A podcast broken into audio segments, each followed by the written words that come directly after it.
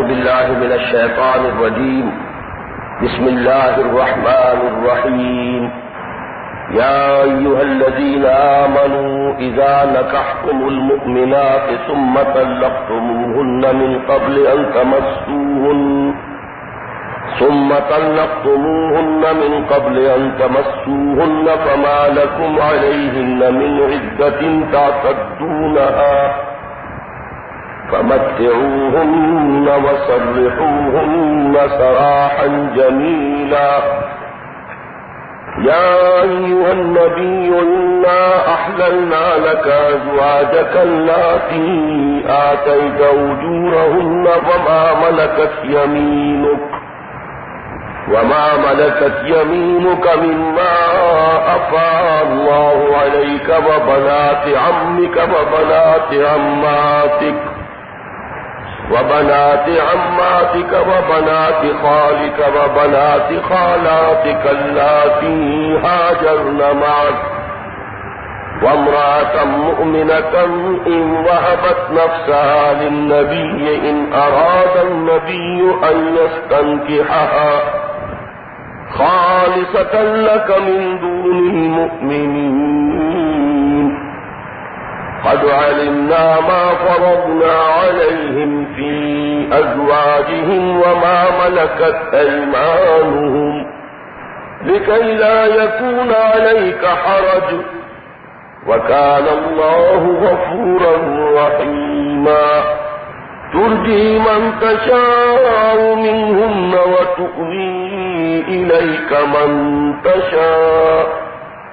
ومن ابتغيت ممن عزلت فلا جناح عليك ذلك أدنى أن تقر أعينهن ولا يحسن ويرضين بما آتيتهن كلهن والله يعلم ما في قلوبكم وكان الله عليما حليما لا يحل لك النساء من بعد ولا أن تبدل بهن من أزواج ولو أعجبك حسنهم ولو أعجبك حسنهم إلا ما ملكت يمينك. وكان الله على كل شيء رقيبا. يا أيها الذين آمنوا لا تدخلوا بيوت النبي إلا أن يوزن لكم إلى طعام غير ناظرين إله ولكن إذا دعيتم فادخلوا فإذا تعينتم فانتشروا ولا مستأنسين لحديث. إن ذلكم كان يؤذي النبي فيستحيي منكم والله لا يستحيي من الحق وإذا سألتموهن متاعا فاسألوهن من وراء حجاب ذلكم أطهر لقلوبكم وقلوبهم وما كان لكم أن تؤذوا رسول الله ولا أن تنكحوا أزواجه من بعده أبدا إن ذلكم كان عند الله عظيما إن تبدوا شيئا أو تخفوا فإن الله كان بكل شيء عليما. لا جناح عليهن في آبائهن ولا أبنائهن ولا إخوانهن. ولا إخوانهن ولا أبناء إخوانهن ولا أبناء أخواتهن ولا نسائهن ولا نسائهن ولا ما ملكت أيمانهم واتقين الله إن الله كان على كل شيء شهيدا. صدق الله العظيم. سورة احزاب کے جن رکوعوں کا ہم مطالعہ کر چکے ہیں، ان میں آپ کے علم میں ہے کہ متعدد مرتبہ حضرت زید کا اور حضرت زینب کا اور حضرت زینب سے نبی اکرم صلی اللہ علیہ وسلم کے نکاح کا واقعہ زیر بحث آ چکا ہے۔ اس واقعے سے جہاں ایک طرف تو یہ مخالفانہ طوفان اٹھا کہ انہوں نے اپنے منہ بولے بیٹے کی بیوی سے، متعلقہ سے شادی رچا لی۔ وہاں ایک دوسرا مخالفانہ طوفان اس اعتبار سے اٹھایا گیا کہ بقیہ مسلمانوں کے لیے تو تحدید ازواج کا حکم آ چکا ہے کہ چار سے زائد بیویاں کسی مسلمان کے نکاح میں بیک وقت نہیں رہ سکتی۔ لیکن یہ عجیب نبی ہے کہ انہوں نے اپنے لیے قاعدے اور ضابطے علیحدہ بنا رکھے ہیں۔ دو شریعتیں ہیں، ایک عوام کی شریعت ہے، ایک اپنی شریعت ہے۔ اس کی وجہ یہ ہے کہ سورہ نساء جس میں آیت نمبر تین میں وہ حکم نازل ہوا ہے کہ مسنا و سلاسا و ربا ایک سے زائد بیویوں کے ضمن میں دو دو، تین تین اور چار چار، بس چار کی آخری حد ہے۔ اس سے زائد کی اجازت نہیں۔ تو جب یہ آیا مبارکہ نازل ہوئی تو جن مسلمانوں کے نکاح میں چار سے زائد ازواج تھی، انہوں نے ان کو طلاق دی۔ اس وقت معلوم یہ ہوتا ہے تاریخی روایات کا اگر تفحص کیا جائے کہ حسن اتفاق سے اور یہ ہمارے اعتبار سے لفظ اتفاق اللہ تعالیٰ کی حکمت سے تھا۔ نبی اکرم صلی اللہ علیہ وسلم کے نکاح میں اس وقت چار ہی ازواج تھیں حضرت عائشہ تھی رضی اللہ تعالی عنہ، حضرت حفصہ تھی رضی اللہ تعالی عنہ، حضرت سودا تھی رضی اللہ تعالی عنہ، اور حضرت ام سلمہ رضی اللہ تعالی عنہ۔ لہذا فوری طور پر نبی اکرم صلی اللہ علیہ وسلم کے لیے وہ مسئلہ درپیش نہیں ہوا کہ جو بقیہ مسلمانوں کو پیش آیا۔ لیکن سن پانچ میں جب اللہ تعالی کے حکم سے، یہ ہم پڑھ چکے ہیں اس سورہ مبارکہ میں کہ زوج نا کہا، ہم نے آپ سے ان کا نکاح کیا یعنی حضرت زینب کا نکاح نبی اکرم صلی اللہ علیہ وسلم سے، یہ اللہ تعالی کے حکم سے ہوا۔ تو جب حضرت زینب سے نکاح ہوا تو اب یہاں تعداد پانچ ہو گئی۔ بلکہ اس کے ساتھ ہی ایک اور بات جو معلوم ہوتی ہے، حضرت ریحانہ رضی اللہ تعالی عنہ، ان کا واقعہ جو ہے کچھ مختلف ہی ہے، مختلف تاریخی روایات میں۔ مختلف باتیں آتی ہیں۔ لیکن بہرحال جس کو کہ آدمی اگر تمام روایات کو جمع کرے تو جو بات نکلتی ہے وہ یہ ہے کہ غزوہ احداد کے ساتھ ہی ہمیں معلوم ہے کہ غزوہ بنی قریضہ ہوا۔ بنی قریضہ کی جو خواتین مسلمانوں کو بال غنیمت کے طور پر ملی، ان میں سے حضرت ریحانہ نبی اکرم صلی اللہ علیہ وسلم کے حصے میں آئی بطور کنیز۔ حضور نے ان کو آزاد کر کے ان سے نکاح کر لیا۔ تو چونکہ غزوہ بنی قریضہ بھی غزوہ احداب کے فوراً بعد ہے، تو یہ بھی ہو سکتا ہے کہ جس وقت یہ آیات نازل ہو رہی ہیں، حضور کے نکاح میں پانچ ازواج ہو، حضرت زینب بن کے جہش کے اضافے سے۔ اور یہ بھی ممکن ہے کہ حضرت ریحانہ کا بھی نکاح ہو چکا ہو اور اس طرح حضور کے نکاح میں چھ اس پر اب لوگوں کو مخالفین اور معاندین جو ہے آپ کو معلوم ہے، انہیں تو کوئی موقع چاہیے۔ جس کے دل میں اناد ہے، بغض ہے، اسے تو کہیں انگلی دھرنے کی جگہ ملے گی تو وہاں ایک پوری عمارت کھڑی کر دے گا۔ لہذا جو مخالفین تھے، اور بالخصوص منافقین، اس لیے کہ اب جو مخالفین تھے، ان میں سے یہود تو تقریباً تمام وہاں سے اب ملک بدر کر دیے گئے تھے، جلا وطن ہو گئے تھے، بنو قینقا بھی گئے، بنو نذیر بھی گئے، بنو قریضہ بھی۔ لہذا اب اصل جو منافقین جو تھے، وہ سامنے آئے۔ وہ تھے اصل مخالف اب نبی اکرم صلی اللہ علیہ وسلم۔ اگرچہ یہ نفاق کا پودا جو ہے حقیقت یہود ہی کا خود کاٹ کا پودا تھا۔ کہ جیسے بڑے بڑے درختوں کے نیچے انڈر گروتھ ہوتی ہے۔ چھوٹے چھوٹے پودے جو ہے وہ بڑے درختوں کے سائے میں پروان کرتے رہتے ہیں۔ یہی معاملہ ہے نفاق کا، یہ علماء یہود کے زیر اثر نفاق کا پودا جو ہے وہ پروان چڑھا۔ انہوں نے اس کی آبیاری کی۔ جب تک وہ یہاں موجود رہے، وہ خود ہی اس کو سینچتے رہے، پانی دیتے رہے۔ اور جب سن پانچ ہجری میں آ کر یہ ہوا کہ اب یہود تقریباً وہاں سے جلا وطن کر دیے گئے، تو اب یہ پودا خود اتنا توانا ہو چکا تھا، پروان کر چکا تھا۔ کہ اس کے بعد کے جو چھ سال ہیں نبی اکرم صلی اللہ علیہ وسلم کی حیات طیبہ کے، اس میں جو اصل مخالف عنصر جو ہے وہ یہی منافقین۔ تو منافقین نے پھر بڑا اس پر طوفان اٹھا دیا کہ یہ کیا معاملہ ہے، اپنے لیے اور قانون ہے، لوگوں کے لیے اور قانون ہے۔ عوام کے لیے ضابطہ یہ ہے کہ چار سے زیادہ نکاح نہیں ہو سکتے اور خود اپنے نکاح میں چھ خواتین کو رکھا ہوا ہے۔ تو وہ مسئلہ ہے جو اب یہاں تیرے بحث آ رہا ہے۔ لیکن اس سے پہلے کہ نبی اکرم صلی اللہ علیہ وسلم کے اس دیواج کا معاملہ زیر بحث آئے، ایک اور مسئلہ یہاں پر آ گیا ہے اور وہ مسئلہ بھی در حقیقت اسی حکم کی پیداوار ہے کہ جب چار کی تحدید آ گئی تو ظاہر بات ہے کہ چار سے زائد جن مسلمانوں کے نکاح میں بیویاں تھیں، انہوں نے ان کو طلاق دی۔ اور اس میں بڑی منطقی بات یہ ہے کہ طلاق میں اولیت ان کو دی گئی۔ مثلاً یہ کہ کسی کا نکاح تو ہو گیا ہے، ابھی رخصتی نہیں ہوئی، تو بجائے اس کے کہ کوئی شخص اپنے گھر میں آباد کسی خاتون کو طلاق دے، نسبتاً آسان معاملہ یہ تھا کہ جن کا نکاح ہو گیا ہے اور ابھی رخصتی نہیں ہوئی، ان سے ابھی وہ معاملہ نہیں ہوا زنو شو والا، تو ان کو فارغ کر دیا جائے، ان کو طلاق دے دی جائے۔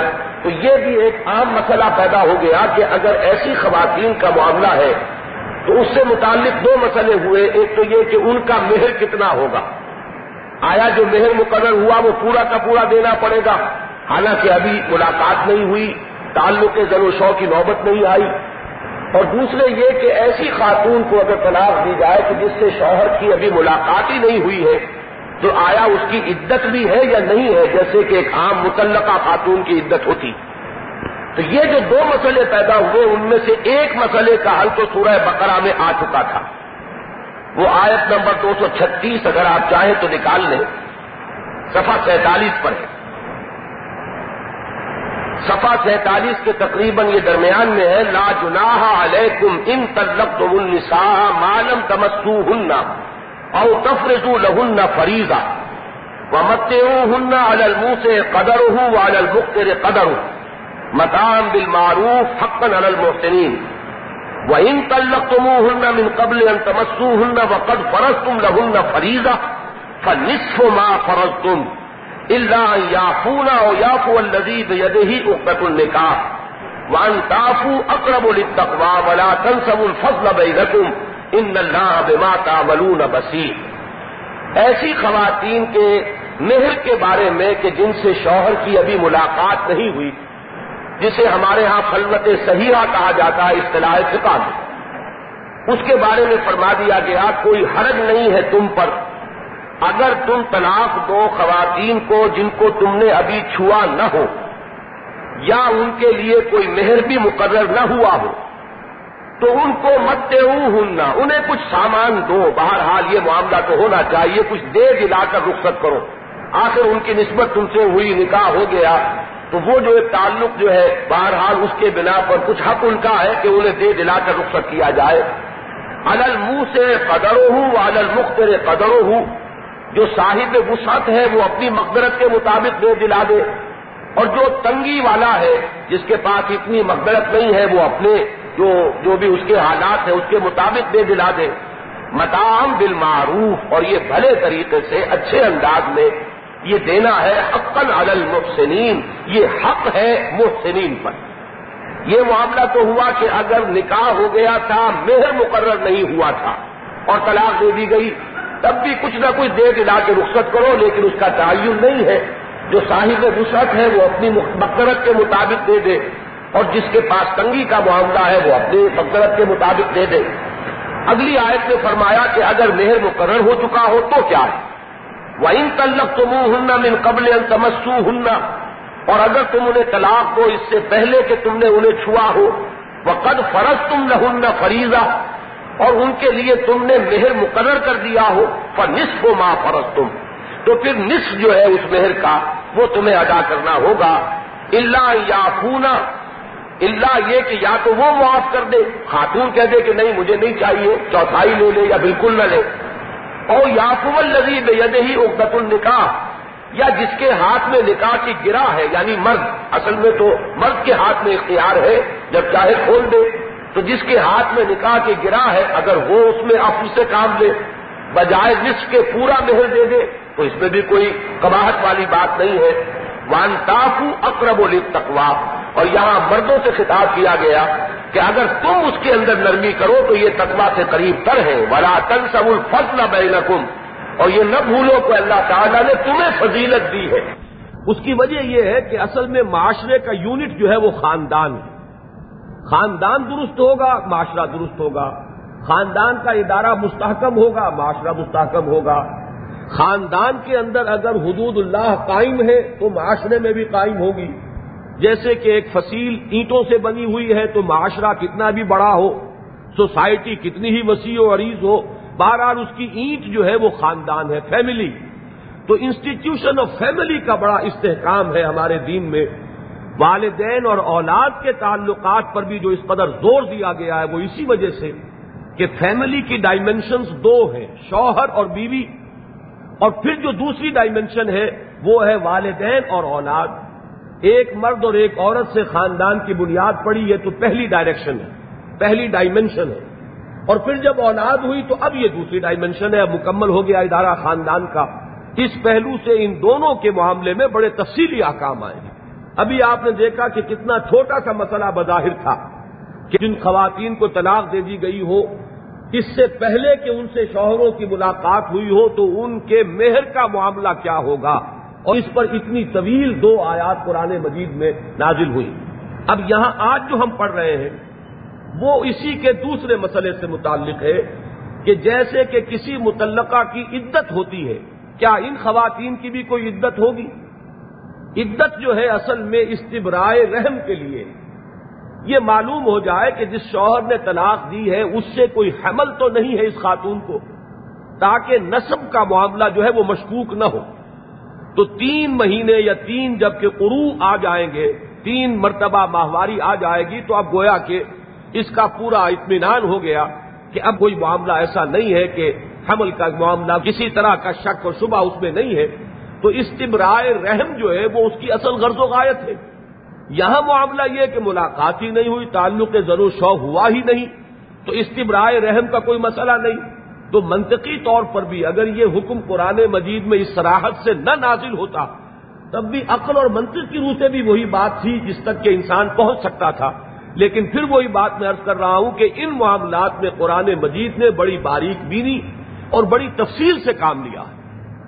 فرمایا، یا یو الدین آ منو اہل ایمان ازا نکاح تم المومنات، جب تم نکاح میں لاؤ مومن عورتوں کو سم تلق تم ہننا اور پھر تم انہیں طلاق دے دو۔ من قبل ان تمسو ہننا اس سے پہلے کہ تم انہیں مس کرو، انہیں چھو فما لکم علیہن من عدہ۔ اب چھونے سے مراد جو ہے، ظاہر بات ہے کہ استعارہ ہے، کنایا ہے، قرآن مجید۔ بات کو جو اس طرح کے معاملات ہوتے ہیں، انہیں اشاروں اور کنایوں میں ہی بیان کرتا ہے۔ فما لکم علیہ من عدت تعتدونہا تو تمہارے لیے نہیں ہے ان پر کوئی عدت۔ دیکھیے، عدت کو لکم کہا ہے۔ عدت اصل میں حق ہے شوہر کا۔ اس لیے کہ اسلام میں اولاد جو ہے وہ مرد کی ہے۔ تو اگر اس کا کوئی حمل رہ گیا ہو، تو یہ گویا کہ حق اس کا ہے۔ تو ماں لکم علیہن من عدہ یہ عزت جو ہے در حقیقت اس طلاق دینے والے شوہر کا حق ہے۔ کہ جو وہ عورت ادا کر رہی ہے، اس عدت کے عرصے میں بیٹھ کر بغیر شوہر کے ہے وہ، سابقہ شوہر طلاق دے چکا اور شادی وہ کر نہیں سکتی۔ تو یہ جو اس کی ذمہ داری ہے، یہ در حقیقت اس طلاق دینے والے شوہر کا حق ہے۔ لیکن جس خاتون کے ساتھ یہ معاملہ نہیں ہوا ہے، یہ نوبت نہیں آئی ہے، ما لکم علیہن من عدت۔ تو نہیں ہے تمہیں حق کسی عدت کا ان پر۔ تاطدو نہ کہ اس کو تم پورا کرواؤ۔ اور اس کی تم گنتی کرو جس کا تمہارے لیے اب کوئی حق نہیں ہے فمت ہن ان کو کچھ دے دلا کر وہ سر ہن سراہن جمیلا، انہیں رخصت کر دو بڑی خوبصورتی کے ساتھ۔ یہ لفظ جمیل قرآن مجید میں بار بار آتا ہے، انسانی معاملات میں۔ وہ جرہم حجرن جمیلا اگر کسی سے لا تعلقی بھی کرنی ہے تو خوبصورتی کے ساتھ لٹ مار کر نہیں۔ اگر کوئی کسی دعوت اسلامی کے معاندین ہیں اور وہ اب ان سے ظاہر بات ہے کہ آپ زیادہ دیر تک اپنے تعلقات قائم نہیں رکھ سکتے۔ ترک تعلقات کی نوبت آ گئی ہے تو پھر یہ ہے کہ ان کے ساتھ اگر وہ ہجر کی اگر کیفیت آئی ہے وہ جرہم حجرن جمیلا صبر کرنا ہے تو فصبر جمیل فصبر صبرن جمیلا اسی طریقے سے یہاں سراہن جمیلا خوبصورتی کے ساتھ رخصت کرو۔ اگرچہ طلاق کا معاملہ جب اس وقت آیا ہے تو اس میں تو ظاہر بات ہے کسی رنجش کا معاملہ نہیں تھا۔ یہ تو ایک شریعت کی طرف سے عائد شدہ مجبوری تھی کہ چار کی حد اب آ چکی ہے تو چار سے زائد ہے تو بہرحال ایک کو اگر پانچ ہے تو ایک کو طلاق دینی ہوگی، چھ ہے تو دو کو طلاق دینی ہوگی۔ تو اس میں کسی ذاتی رنجش کا معاملہ نہیں ہے۔ لیکن عام حالات میں تو ظاہر بات ہے کہ طلاق وہی ہوتی ہے جہاں کوئی رنجش ہو، کوئی شکر رنجی ہو، کوئی آپس میں عدم موافقت ہو۔ وہاں پھر زیادہ ضرورت ہے زور دینے کی کہ وسر رحو ہن سراہن جمیلا اگر ان کا تمہارے ساتھ تعلق رہا ہے، بہرحال وہ تمہارے گھر میں آباد رہی ہے تو اب ان کو رخصت کرو تو رخصت جو ہے وہ خوبصورتی کے ساتھ کرو، احسان کے ساتھ کرو۔ جیسے کہ ایک حدیث آپ نے پڑھی تھی کہ ان اللہ کتب الحسان اللہ کل شے اللہ تعالیٰ نے ہر معاملے میں احسان کو واجب کر دیا۔ جو کام بھی کرو، خوبصورتی سے کرو، بھلے طریقے پر کرو۔ دیکھنے والے بھی یہ کہیں کہ ہاں یہ بڑا اچھا طرز عمل ہے، بہت عمدہ طریقے پر یہ معاملہ طے پا گیا۔ یہاں سے اب مسئلہ شروع ہو رہا ہے ازواج النبی کا صلی اللہ علیہ وسلم و رضی اللہ تعالی عنہ میں بیان کر چکا ہوں کہ مسئلہ پیدا ہو گیا غزوہ احزاب کے بعد، جب حضور نے حضرت زینب بنت جہش سے نکاح کیا، اللہ کے حکم کے تحت، جو ہم تفصیل سے پڑھ چکے ہیں سورہ آزاب میں۔ اور ایک دوسری روایت کے روح سے حضرت ریحانہ جو بنی قریضہ میں سے تھیں، حضور کی کنیز تھی حضور نے ان کو بھی آزاد کر کے ان سے نکاح کر لیا۔ تو حضور کے نکاح میں تعداد جو ہے، ازواج کی وہ چھ بن گئی۔ جبکہ سورہ نساء کی ایک آیت کی روح سے تمام مسلمانوں کے لیے ایک حد نازل ہو چکی تھی کہ چار سے زائد نکاح میں نہیں رہیں گی خواتین۔ یہاں جو صورت ایک بڑی ہی استثنائی پیدا ہو گئی حضور کے لیے، تو مخالفین نے اس پر ایک مخالفانہ پروپیگنڈے کا طوفان اٹھا دیا کہ ان کا معاملہ یہ ہے کہ ڈبل سٹینڈرڈز ہیں ان کے۔ یہ اپنے لیے اور قانون رکھتے ہیں اور اپنے امتیوں کے لیے اور قانون رکھتے ہیں۔ عوام کے لیے ان کے ہاں تحدید چار ہے اپنے لیے کوئی نہیں حد ہے۔ اس پر اب اللہ تعالی کی طرف سے ایک سینکشن عطا کی جا رہی۔ یا یہ جان لیجیے کہ جہاں تو مخالفین کا معاملہ ہے جہاں تک، اور جو نبی اکرم صلی اللہ علیہ وسلم کو دل سے نبی یا رسول نہیں مانتے تھے، جو قرآن مجید کو اللہ کا کلام نہیں مانتے تھے، ان کے لیے تو یہ سینکشن بھی بے معنی ہے۔ یہ آیت بھی اتری ہے تو وہ یہی کہیں گے جی اپنے جی سے گھڑ لی ہے۔ اپنے ایک فیل کے جواز کے لیے اب یہ آیت بھی آپ نے سامنے پیش کر دی۔ تو مخالفین جن کی نیت جو ہے، جس کے اندر فساد ہو چکا ہو ان کا معاملہ تو یہ ہے کہ کسی بھی وضاحت سے ان کا اطمینان نہیں ہو سکتا۔ یہاں کن کا اطمینان مقصود ہے اس کو سمجھ لینا چاہیے کہ مخالفین جو بدنیت مخالفین ہوتے ہیں، بالعموم ان کے آس پاس ایک حلقہ ہوتا ہے مخلصین کا، جو ان کی باتوں سے اثر قبول کر لیتے ہیں۔ ظاہر بات ہے کہ ذہانت اللہ تعالی نے دی ہے۔ اب کوئی شخص ہے وہ آپ کی مخالفت پر اس نے کمر کس لی ہے۔ تو وہ جس طرح وسپرنگ کیمپین کرے گا، جس طرح سے باتوں کو پھیلائے گا، جس طریقے سے بڑی ہمدردی کے انداز میں کہے گا جی دیکھیے، ہمیں تو کوئی حضور سے دشمنی تو ہے نہیں۔ ہم تو صرف اس لیے کہہ رہے ہیں کہ دنیا کیا کہے گی۔ اب یہ انداز اختیار کیا جائے کسی مخلص مسلمان کے سامنے، تو وہ بیچارہ بھی ایک دفعہ ہل جائے گا کہ ہاں یہ تو بڑا مخلص آدمی ہے اور اس کی کوئی ذاتی اعنات تو نہیں ہے نبی اکرم صلی اللہ علیہ وسلم سے۔ واقعتاً یہ تو حضور کو ان اعتراضات سے بچانا چاہتا ہے کہ جو اعتراضات لوگوں کی زبان پر آ جائیں گے، لیکن اسی اپنے خلوص کے پردے میں اس بدنیت اور بدباطن شخص نے اس مخلص مسلمان کے دماغ میں بھی ایک بیج بو دیا کہ اس کے اندر ایک وسوسہ پیدا ہو گیا۔ اب وہ بیج پلے گا، بڑھے گا، پروان چڑھے گا، وہ برگو بار لائے گا۔ یہی وجہ ہے کہ آپ کو معلوم ہے کہ حضرت عائشہ پر جو عفق کا معاملہ ہوا، وہ اس کا اصل شروع کرنے والا عبداللہ ابن ابئی تھا، رئیس المنافقین۔ لیکن اس سارے طوفان کے اندر جو مسلمان بیچارے مخلص بہ گئے، ان میں سے مثلاً حضرت حسان ابن ثابت بھی ہیں رضی اللہ تعالی۔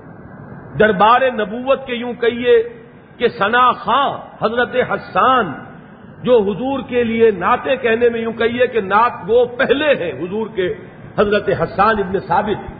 جن کے اشعار کے بارے میں حضور نے فرمایا کہ اے حسان، تمہارے اشعار جو ہیں، جو تم میری تعریف میں کہتے ہو، وہ دشمنوں کے لیے تیروں سے زیادہ خطرناک ہیں، ان کے دلوں میں جا کر گھس جاتے ہیں۔ تو اس طریقے سے ایک شخص جو ہے، اتنا مخلص ہے حضور کا۔ اور جس کے بارے میں حضور کے یہ الفاظ آئے ہوں کہ کل و روح القل سے مات، کہو حسان۔ اور تمہیں جو ہے، جبریل کی تائید حاصل ہے۔ حضرت جبرائیل علیہ السلام جو ہے وہ تمہاری پشت پناہی پر ہے تم کہو گے تو گویا کے القائے جبریل کے تحت کہہ رہے ہو۔ وہ حسان جو ہے جن کے خلوص میں کسی شک و شبے کی گنجائش نہیں، وہ بھی حضرت عائشہ رضی اللہ تعالی عنہ کی جو تہمت آپ پر لگی، اس میں وہ بھی ملوث ہو گئے۔ اور بھی بہت سے مسلمان تھے۔ ایک وہ بھی تھے کہ جن کو حضرت ابو بکر رضی اللہ تعالی عنہ نے پالا پوسا تھا، ان پر خرچ کرتے تھے۔ اور وہ انہی کے یوں سمجھیے کہ سرپرستی کی وجہ سے ان کا معاملہ زندگی کا معاش کا چل رہا تھا، وہ بھی ملوث ہو گئے۔ حالانکہ حضرت ابو بکر کی بیٹی ہے حضرت عائشہ رضی اللہ تعالی عنہ۔ تو میں اس نقطے کو خاص طور پر آج اس لیے بیان کر رہا ہوں کہ جب بھی کبھی کوئی اجتماعی کام ہوگا، یہ مسائل اسی طور سے پیدا ہوں گے۔ ہمیں قرآن مجید کو یوں نہیں پڑھنا چاہیے کہ یہ بس اساتیر الاولین ہے یہ پچھلوں کی کہانیاں ہیں۔ یہ چودہ سو برس پہلے کے واقعات اگر ان کے اندر کوئی ابدی رہنمائی نہ ہوتی تو قرآن مجید میں ان کو ہمیشہ ہمیشہ کے لیے محفوظ رکھنے کی ضرورت نہیں تھی۔ کہا جا سکتا ہے تو تاریخی واقعات ہیں، کچھ حالات ہیں۔ ان میں ابدی رہنمائی کیا ہے؟ ابدی رہنمائی یہ ہے کہ اب بھی اگر کوئی کام کرنے کے لیے اٹھے گا تو مخالفت کے طوفان ہوں گے۔ ظاہر بات ہے کہ حضور کا کردار اور اس کا تو تصور بھی ممکن نہیں۔ یہاں تو صورت یہ ہے کہ حقیقی بھی عیوب ہوں گے، واقعی کوتاہیاں بھی ہوں گی۔ لیکن ان کوتاہیوں کے اوپر جو ردے چڑھائے جائیں گے اور پھر مخالفین جس طریقے سے کہ اس کو پھیلائیں گے وسپرنگ کیمپینز کے ذریعے سے، تو بسا اوقات جو مخلص ساتھی ہوتے ہیں، وہ بھی کچھ دل کے اندر وہ تقدر ان کے پیدا ہو جاتا ہے۔ وہ معاملہ ہے یہاں پر کہ جس کو ذہن میں رکھیے کہ اس آیت کے نزول سے مخالفین کہ جن کے دلوں میں بغض تھا، ان کو تو کوئی فائدہ نہیں۔ انہوں نے تو یہ سمجھا ہوگا لیجیے جی اپنے لیے اب ایک جسٹیفیکیشن پیدا کر لی۔ اور اپنے اس کام کو خدا کی طرف منسوخ کر دیا۔ نعوذ باللہ من ذالک، ثم نعوذ باللہ من ذالک۔ لیکن جو مخلص مسلمان تھے، جو اس کا گمان نہیں کر سکتے تھے کہ محمد جھوٹ بولتے صلی اللہ علیہ وسلم، یا محمد اللہ تعالی پر کوئی اپنی طرف سے گھڑ کر کوئی آیت منسوب کر دیتے ہیں کہ یہ مجھ پر وہی الہی نازل ہوئی۔ اس زمن میں انتیسویں پارے میں جو ایک آیت آئی ہے اس کو ذرا ذہن میں رکھیے ولاؤ تقبل علینا بعض الاقاویل اگر کہیں محمد صلی اللہ علیہ وسلم نے بالفرض اپنا کوئی قول، اپنی کوئی کہی ہوئی بات ہم پر منسوب کر دی، ہم پر جڑ دی لاخذنا منه بالیمین ہم ان کو داہنے ہاتھ سے پکڑ لیں گے۔ ثم لقطعنا منه الوتین اور پھر ان کی شہرک کاٹ دیں گے۔ یہ ہے سخت الفاظ جو قرآن مجید میں آ چکے ہیں اور وہ تو بڑی مکی صورتیں ہیں، ابتدائی صورتیں کہ اگر کہیں یہ اپنی طرف سے کوئی گھڑ کر بات اور ہماری طرف منسوب کر دے کہ یہ اللہ کی آیت ہے، تو پھر کیا ہوگا؟ لاخذنا منہ بل یمین سم لقطعنا منہ الوتین اور تم میں سے کوئی نہیں ہوگا ان کا حمایتی جو ان کو بچا سکے۔ یہ اصل میں اس لیے تاکہ اہل ایمان کو یقین ہو جائے کہ نبی اکرم صلی اللہ علیہ وسلم پیمبر ہر سے گویت دیدہ گویت یہ جو کچھ کہہ رہے ہیں وہ وہی ہے کہ وما ینت کو انل ہوا ان ہوا اللہ یو ہا یہ وہی الہی ہے کہ جو وہ نقل کر رہے ہیں اور پہنچا رہے ہیں۔ تو جن کو یہ یقین ہے، ان کے لیے اس آیت میں بڑا اطمینان ہے اور سکون ہے۔ یا یو نبی اے نبی صلی اللہ علیہ وسلم ان اہل لکا ازواج کلاتی آتے وجور ہم نے حلال ٹھہرا دیا آپ کے لیے آپ کی تمام ازواج کو، جن کا مہر آپ ادا کر چکے ہوں۔ یہ آیت بڑی اہم ہے اور بڑی مشکل آیت ہے۔ یہ معاملہ بھی خاصا اہم ہے، تاریخی اعتبار سے بھی اور کافی اس میں چھان بین کرنی پڑتی ہے۔ اس لیے کہ ہمارے ہاں تاریخی روایات میں کچھ آگے پیچھے کا معاملہ ہو گیا ہے۔ کسی کے نزدیک کوئی معاملہ سن پانچ میں ہوا، کسی روایت میں وہ سن چھ کے اندر شمار کیا جا رہا ہے۔ کیونکہ تاریخ کو ریکارڈ کرنے کا کوئی باضابطہ وہاں نظام تو تھا نہیں۔ وہ تو بعد میں پھر روایات جمع کی گئی ہیں۔ اس وجہ سے کچھ آگے پیچھے ہونے کی وجہ سے مشکلات ہو جاتی ہیں۔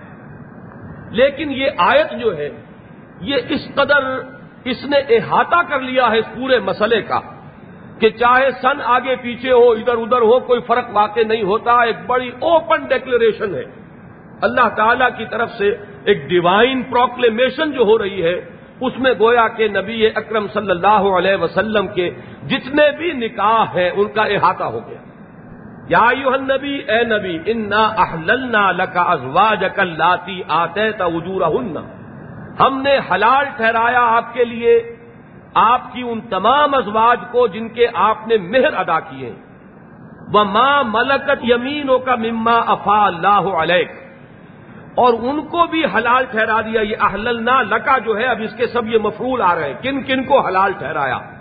تو جو اولین ہیں، وہ تو وہ ازواج متحرات کے جن کو باقاعدہ مہر دے کر نکاح میں لیا گیا۔ یہ تو نکاح کی صورت ہوئی۔ دوسرے، وہ وما ملکت یمینوں کا، جو آپ کی مل کے یمین تھیں جو آپ کی لونڈیاں تھیں مما افا اللہ علیہ جو چیز کے اللہ تعالی نے آپ کو عطا فرمائی ہے۔ فے کہتے ہیں اصل میں کسی چیز کا خوبصورتی کے ساتھ اپنی بہتر حالت کی طرف لوٹ جانا۔ تو یہ فے جو ہے اصل میں، جو بھی مال و متا حضور کو ملا ہے، وہ مال غنیمت بھی اسی میں آ جاتا ہے، خراج بھی اسی میں آ جاتا ہے۔ ویسے یہ کہ اس کا ایک خصوصی جو استعمال ہے، وہ ان اموال کے لیے ہے جو بغیر لڑے بھیڑے ملے ہوں۔ کہیں جنگ نہیں ہوئی ہے اور مسلمانوں کو بہت سا مال ہاتھ آ گیا، اس کو بھی مال فے کہتے ہیں۔ اور بلکہ اصلا اسی کے لیے استعمال ہے۔ لیکن اسی کے ضمن میں مال غنیمت بھی ہے، ہدایا اور تحائف بھی ہیں۔ جن کو ہمارے ہاں بعد میں فتوحات کہا گیا ہے کہ صوفیہ اولیاء اللہ کو جو نذرانے اور تحائف دیے جاتے تھے، ان کے لیے فتوحات کا ایک لفظ آپ کو ملے گا اپنے ہاں تصوف کی تاریخ میں کہ لوگ دیتے ہیں۔ تو یہ تمام چیزیں جو ہیں، یہ فے کے درجے میں ہے نبی کے لیے صلی اللہ علیہ وسلم۔ وہ ماں ملکت یمینوں کا مما افا اللہ علیہ جو اللہ نے آپ کو عطا فرمایا، اور جو آپ کے ملک یمین یعنی آپ کے داہنے ہاتھ کی ملکیت ہے۔ وہ بنات امے کا وہ بنات امات کا وہ بنات خالے کا وہ بنات خالات کا اللہ تی حاجر نماک تیسری کیٹیگری جو آپ کے لیے حلال کی گئی، وہ ہے آپ کے چچا کی بیٹیاں اور آپ کی پھوپھیوں کی بیٹیاں۔ یہ اما جو ہے اما پھوپھی کو کہتے ہیں، ہمارے ہاں جو ہے، وہ چچا کا مونس جو ہے، وہ تو چچی بن جاتا ہے۔ لیکن یہ کہ عربی زبان میں چچا ام اور اما جو ہے، وہ پھپھی ہے۔ وہ چچی نہیں پھپھی بناتے امے کا آپ کے چچا کی بیٹیاں، وہ بناتے اماتے کا اور آپ کی پھوپھیوں کی بیٹیاں، وہ بناتے خالے کا اور آپ کے ماموں کی بیٹیاں۔ اب یہ خال جو لفظ ہے، خالہ، ماں کی بہن۔ اور خال ماں کا بھائی یعنی ماموں جسے ہم کہتے ہیں۔ ہمارے ہاں جو خالو لفظ استعمال ہوتا ہے، کہیں وہ نہ سمجھ لیجیے گا۔ یہاں دونوں جگہ پر ہمارے اردو کے عام استعمالات کی وجہ سے کچھ مغالتا ہو جاتا ہے۔ اما پھوپھی ہے اور خال ماموں ہے وہ بناتے خالے کا اور آپ کے ماموں کی بیٹیاں، وہ بناتے خالاتے کا اور آپ کی خالاؤں کی بیٹیاں اللہ تی حاجر نماک جنہوں نے آپ کے ساتھ ہجرت کی۔ ہے یہاں ہجرت کے بارے میں مفسرین کا ایک اختلاف ہے۔ یہ تو بہرحال ظاہر ہے کہ جنہوں نے ہجرت کی مکے سے، اور اس میں یہ بات بھی سمجھی گئی ہے کہ جنہوں نے حضور کے، حضور پر ایمان لا کر گویا کہ اپنے گھر بار کو تج دیا، اپنے رشتہ داروں سے منہ موڑ لیا، وہ بھی اصل ہجرت ہے۔ چاہے وہ مکے میں رہی ہو اور ابھی ہجرت کی نوبت نہ آئی ہو، لیکن بہرحال انہوں نے اپنے خاندانوں کو چھوڑ دیا ہے، اس لیے کہ حضور پر ایمان لائی یہاں ہجرت گویا کہ اس معنی میں ہو جائے گا جو حضور سے پوچھا گیا کہ ای الحجرت افضل ہو یا رسول اللہ؟ اے اللہ کے رسول سب سے افضل اور اعلیٰ ہجرت کون سی ہے؟ تو آپ نے فرمایا انتہجرا ماں کرے ہر ربک، کہ تم ہر اس چیز کو چھوڑ دو جو تمہارے رب کو پسند نہیں ہے، یہ ہجرت ہے۔ تو اس معنی میں ہجرت جو ہے وہ عام ہو گیا لفظ۔ تو اسی معنی میں لوگوں نے لیا ہے کہ جو ایمان آپ پر لے آئی مراد کیا ہے؟ کہ آپ کی وہ قریبی اعزا خواتین کہ جو آپ پر ایمان لے آئی اور اس کی وجہ سے ان کے تعلقات اپنے گھر والوں سے منقطع ہو گئے، تو ان کو ایک سرپرستی کی ضرورت ہے۔ ان کو دلجوئی کی ضرورت ہے کہ آپ ان کی دلجوئی فرمائیں۔ لہذا یہ تیسرا دائرہ آپ کے لیے جو حلال کی گئی ہیں خواتین، ان کا تیسرا دائرہ یہ ہوا کہ وہ بناتے ام کا وہ بناتے امات کا وہ بناتے خالے کا وہ بناتے خالات کا لاتی حاضر نماک چوتھی کیٹیگری آ رہی ہے اب ومراتم مومنتن ان وحبت نفسحال ان نبی ہے اور وہ مسلمان، وہ مومن عورت بھی، خاتون بھی آپ کے لیے حلال کر دی گئی۔ جو اپنا تعین اپنے وجود کو، اپنے آپ کو نبی کے لیے ہبا کر دے۔ یعنی وہ کوئی مہر کا تقاضا نہ کرے، کوئی حقوق زوجیت میں برابری کے حقداری کا مطالبہ نہ کرے، بلکہ صرف اس فضیلت کو حاصل کرنے کے لیے کہ میرا بھی ایک تعلق نبی اکرم صلی اللہ علیہ وسلم سے قائم ہو جائے۔ یہ فضیلت جو ہے، بہرحال بہت بڑی فضیلت ہے۔ آنے والی پوری امت مسلمہ کے لیے وہ ماؤں کے درجے میں ہو جائیں گی۔ ان کا ایک تعلق جو ہے وہ محمد الرسول اللہ صلی اللہ علیہ وسلم سے قائم ہو جائے گا۔ یہ معاملہ بلکہ حضور کے ساتھ تو جس شدت کے ساتھ مسلمان خواتین کے دل میں یہ خواہش پیدا ہوئی ہوگی، بغیر اس کے کہ اس میں نفسانیت کا کوئی پہلو ہو۔ اس میں شہوانیت کے کسی حصے کو دخل نہیں ہے۔ وہ عقیدت ہے، محبت ہے، فدویت ہے۔ نبی اکرم صلی اللہ علیہ وسلم کے ساتھ صرف ایک نسبت ہو جانے کی ایک فضیلت کے حصول کا جذبہ ہے۔ یہ معاملہ ہمیں بعد میں نظر آتا ہے۔ حضرت حسن رضی اللہ تعالیٰ عنہ کے ساتھ بڑی شدت کے ساتھ پیش آیا۔ بہت سے لوگ اپنی لڑکیاں جو ہے حضرت حسن کے نکاح میں دیتے تھے، خوشامدیں کرتے تھے کہ آپ شادی کر لیجیے، چلیے آپ رکھیے گا، نہیں، طلاق دے دیجیے گا۔ پیشگی ہم یہ سارے حقوق بھی ثابت کر رہے ہیں، لیکن ایک خاندان نبوت کے ساتھ ہمارا ایک تعلق قائم ہو جائے۔ اور حضرت حسن رضی اللہ تعالیٰ عنہ کو بھی ظاہر بات ہے کہ جب اس طریقے سے خوش آمدیں ہو رہی ہوں تو ایک شریف اور بامرمت انسان کے لیے بڑا مشکل ہو جاتا ہے۔ لہذا پھر حضرت علی کو خطبہ دینا پڑا کہ اے لوگوں یہ تم کیا غضب ڈھا رہے ہو؟ یہ گویا کہ اسلام کے قانون جو ہے، قانون ازدواج، اس کے ساتھ ہنسی مذاق کا معاملہ ہونے لگے گا۔ اگر یہ صورت ہو جائے، یہ قانون جو ہے سنجیدہ قانون ہے۔ لہذا حضرت علی نے ایک مرتبہ خطبہ دیا کہ حسن کے ساتھ یہ معاملہ خدا کے لیے مت کرو۔ تو جب حضرت حسن کے ساتھ یہ ہو رہا تھا، سوچئے، تو نبی اکرم صلی اللہ علیہ وسلم کے ساتھ کس درجے میں جو مومنات، صالحات اور جن کو کہ واقع حضور سے ایک تعلق خاطر تھا، ان کی کیا کیفیت ہوگی؟ وہ ہے یہ چوتھی کیٹیگری۔ ومراتم مومنتن ان وحبت نفسحال نبی اس نے ہبا کر دیا اپنے آپ کو نبی کو۔ کوئی حق کا کسی کا تقاضا نہیں، کوئی مہر نہیں۔ جو بھی آپ کی طرف سے عنایت ہو جائے کہ ہر سے ساتھی مار ایک تین الطافس۔ ان ارادن نبی اور یستن کے ہاں،, ہاں اب ایک شرط اس پر لگا دی کہ یہ خواہش یوں تو بہت سی خواتین کی ہو سکتی ہے۔ لیکن نبی کی اپنی سہولت ہے، نبی کے اپنے حالات ہیں، نبی کی اپنی مسلحتیں ہیں۔ اب نبی بھی اگر ان کی اس خواہش کو کسی درجے میں پورا کرنا چاہیں ان ارادن نبی یستن کے ہاں ہاں اگر نبی بھی یہ فیصلہ کریں کہ ہاں اس خاتون کی یہ خواہش پوری ہو جائے، یہ چار کیٹیگریز ہیں جو آپ کے لیے حلال کر دی گئیں، بغیر کسی حد کے، بغیر کسی اس کے کہ یہ تعداد کتنی ہو جاتی۔ ہے ایک معاملہ آگے آ جائے گا جو حد اس وجہ سے لگ جائے گی۔ کہ اس آیت کے نزول کے بعد فرمایا گیا کہ اب آپ کے لیے کوئی نکاح مزید جو ہے وہ جائز نہیں ہوگا، وہ آگے آئے گا معاملہ۔ لیکن یہ کہ یہاں جو کیٹیگریز معین کی گئی ان میں در حقیقت مسلحت دکھانی مقصود ہے۔ ازواج النبی صلی اللہ علیہ وسلم کے تعدد پر اب ظاہر بات ہے کہ دشمن تو جو چاہے کہہ لیں۔ اور خاص طور پر عیسائی مستشرقین کا معاملہ تو میں کہا کرتا ہوں کہ کچھ اگر غور کیا جائے تو ان کا معاملہ کچھ سمجھ میں بھی آتا ہے بیچاروں کا۔ اس لیے کہ ہر قوم کا اپنا ایک مزاج ہوتا ہے۔ ان کے جو آئیڈیلز ہیں، حضرت مسیح علیہ السلام اور حضرت یاہیا علیہ السلام، یہ ہیں ان کے جو سب سے اونچی شخصیتیں، محترم جو ہیں ان کے سب سے بڑھ کر، اور ان دونوں نے شادی ہی نہیں کی۔ لہذا ان کے ہاں تو تصور یہ بیٹھا ہوا ہے، رچا ہوا ہے کہ شادی ہی کرنا جو ہے، وہ کوئی دوسرے درجے کا مسئلہ ہے، گھٹیا مسئلہ ہو جائے گا۔ حالانکہ جو اولڈ ٹیسٹمنٹ کے جتنے بھی انبیاء ہیں، ان کی تو بڑی بڑی تعداد ہے۔ حضرت داود کی ازواج کی تعداد جو ہے، بڑی کثیر ہے۔ حضرت سلیمان کی بیویوں کی تعداد بڑی کثیر ہے۔ لیکن یہ تو ہوئے prophets of the Old Testament عہد نامہ قدیم کے انبیاء۔ ان کے ساتھ تو زیادہ معاملہ جو ہے، یہودیوں کا ہے۔ عیسائی اگرچہ انہیں مانتے ہیں، لیکن ان کی اصل عقیدت کا مرکز جو ہے، وہ تو حضرت مسیح ہے اور حضرت یا جان دی بیپٹسٹ اے کرائی فرام دی ولڈرنس اور ان دونوں کا معاملہ یہ ہے کہ حضرت یا کی پوری زندگی تجرد اور انتہائی درویشی۔ وہ جنگلوں میں رہتے تھے، ٹڈیاں کھاتے تھے، جنگلی شہد پر گزارا تھا۔ ایک ندی کے کنارے انہوں نے ڈیرا لگایا ہوا تھا، جھونپڑی بنائی ہوئی تھی۔ کوئی آتا تھا، توبہ کرتا تھا ان کے ہاتھ پر، تو اسے غسل دیتے تھے اس ندی میں اور یہ بپتسمہ تھا۔ یہ گویا کہ ایک طرح سے ایک زندگی ترک کر دی، دوسری زندگی شروع ہو گئی۔ ایک ناپاکی کی زندگی سے نکل کر پاکی کی زندگی کی طرف آ گئے۔ تو جان دی بیپٹسٹ حضرت یا علیہ السلام، انہوں نے بھی تجرب کی زندگی بسر کی۔ حضرت مسیح علیہ السلام کا معاملہ ذرا مختلف ہے۔ ہمارے اعتقاد کے روح سے کہ حضرت مسیح کی تو ابھی وفات نہیں ہوئی، وہ تو دوبارہ نازل ہوں گے اور انشاءاللہ ان کے ساتھ معاملہ ہوگا، وہ نکاح بھی کریں گے اور ان کی موت جو ہے، وہ فطری طور پر پھر واقع ہوگی۔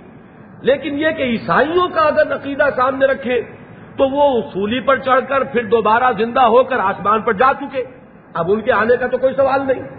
اس پہلو سے ان کی زندگی بھی گویا کہ ان کی روح سے پوری تجرد میں بسر ہو چکی۔ لہذا ان کا ہائیسٹ آئیڈیل جو ہے وہ تجرد ہے۔ اسی وجہ سے ان کے ہاں رحبانیت جو ہے وہ ایک باقاعدہ انسٹیٹیوشن اور ادارے کی حیثیت سے اس قدر مقبول ہو گیا۔ تو وہ لوگ اگر کچھ ناک منہ چڑھائیں تو کچھ سمجھ میں آتی ہے بات کہ ان کا واقعتاً ایک سوچ کا انداز بن گیا ہے۔ لیکن یہ کہ کچھ لوگوں کے اندر یہ بغض جو ہے وہ اس درجے شدت سے ہے۔ مثلا ایچ جی ویلس کا اگر آپ معاملہ کریں گے ایک طرف اس کی انصاف پسندی کی داد دینی پڑتی کہ جہاں اس نے حضور کا خطبہ حجت الوداع نقل کیا اور ہائیسٹ پاسبل ٹریبیوٹس جو ہے وہ پے کیے اس نے کہا ہے کہ یہ جو محمد نے کہا صلی اللہ علیہ وسلم اپنے آخری خطبے میں کہ لا فضل عربی علی جمی ولا جمی علی عربی ولا احمر علی اسودا ولا اسودا علی احمر اللہ بالتقوا کلکم بنو آدم و آدم من تراب۔ کسی عربی کو کسی اجمی پر کوئی فضیلت نہیں، کسی اجمی کو کسی عربی پر کوئی فضیلت نہیں، کسی گورے کو کسی کالے پر کوئی فضیلت نہیں، کسی کالے کو کسی گورے پر کوئی فضیلت نہیں۔ ہاں فضیلت کا معیار صرف تقوا ہے۔ اور تم سب کے سب آدم کی نسل ہو اور آدم مٹی سے بنائے گئے تھے۔ تو اب یہ جو اس نے قول نقل کیا تو ساتھ لکھا کہ یہ صرف الفاظ نہیں ہے، واز نہیں ہے۔ انسانی تین الفاظ اس نے استعمال کیے ہیں، ہیومن فریٹرنیٹی اور فریڈم اور اکویلٹی یہ اس پر واس تو پہلے بھی بہت کہے گئے۔ عیسائی ہونے کے باوجود خاص طور پر حضرت مسیح کا نام لیتا ہے۔ جیزس آف نظارت کے ہاں بھی بہت سے واس ملتے ہیں۔ لیکن ان اصولوں پر تاریخ انسانی میں پہلی مرتبہ ایک معاشرہ بل فیل قائم کیا محمد الرسول اللہ صلی اللہ علیہ وسلم۔ اب آپ بتائیے کہ کس قدر ہائی ٹریبیوٹ ہے جو پے کر رہا ہے۔ لیکن وہی بدبخت ہے جو حضور کی ذاتی زندگی، یہ جو شادی بیاہ کا مسئلہ جو ہے تعدد اعتبار کا مسئلہ، اس کے اوپر جو وہ چھینٹے اڑاتا ہے، تو وہ چیزیں بہرحال نقل میں آنے کے قابل نہیں ہے۔ ایک مسلمان ان کو زبان سے نہیں نکال سکتا، لیکن بہرحال میں اس کا ذکر کر رہا ہوں کہ ان لوگوں نے جو کچھ طوفان اٹھائے ہیں، تو اس طوفان کا جو جواب ہے، اس کو ذہن میں رکھیے کہ حضور کا جو یہ تعدد ازواج کا معاملہ تھا، اس میں کوئی ذرا سا انصاف ہو۔ شرط انصاف ہے۔ ذرا سا انصاف پسندی کا مادہ ہو۔ کوئی شخص یہ نہیں کہہ سکتا کہ اس میں جو جذبہ تھا وہ شہوت رانی کا تھا۔ اس لیے کہ آپ غور کیجیے، پورے تریپن برس حضور نے بسر کیے ہیں کہ آپ کے نکاح میں صرف ایک خاتون رہی۔ اور وہ خاتون بھی کوئی جوان نہیں جو ہمارے ہاں کے تصورات ہیں اس کے مطابق۔ پہلی شادی ہوئی ہے، حضور کی عمر پچیس برس کی تھی اور حضرت خدیہ رضی اللہ تعالیٰ چالیس برس کی تھی۔ گویا کہ خواتین میں جذبات کا جو ایک اٹھان کا دور ہوتا ہے، وہ ڈھلوان پر آ چکا تھا۔ اگرچہ عرب خواتین میں ظاہر بات ہے کہ وہ، یہ جو ان کے سیکس کی زندگی ہے، وہ طویل تر ہوتی ہے گرم علاقوں میں، لیکن پھر بھی ایک ڈھلوان کا معاملہ آ جاتا ہے۔ اور حضور نے پھر اس کے بعد آپ تصور کیجیے کہ پورے پچیس برس ان کے ساتھ گزار دیے کسی اور کا کوئی سوال ہی نہیں۔ صرف حضرت خدیت القبرا رضی اللہ تعالیٰ عنہ۔ پھر جب سن دس نبوی میں یعنی ہجرت سے تین سال قبل ان کا انتقال ہوا ہے تو جو نکاح حضور نے کیے دو کیے۔ ایک نکاح حضرت سودا سے اور وہ بھی ڈھلی ہوئی عمر میں تھی۔ اصل میں تو شادی حضرت سودا سے ہوئی۔ حضرت عائشہ سے نکاح ہوا، رخصتی نہیں ہوئی۔ تو اب تین سال اور شامل کر لیجیے، سن دس سے لے کر ہجرت اور ہجرت کے بعد ایک سال اور۔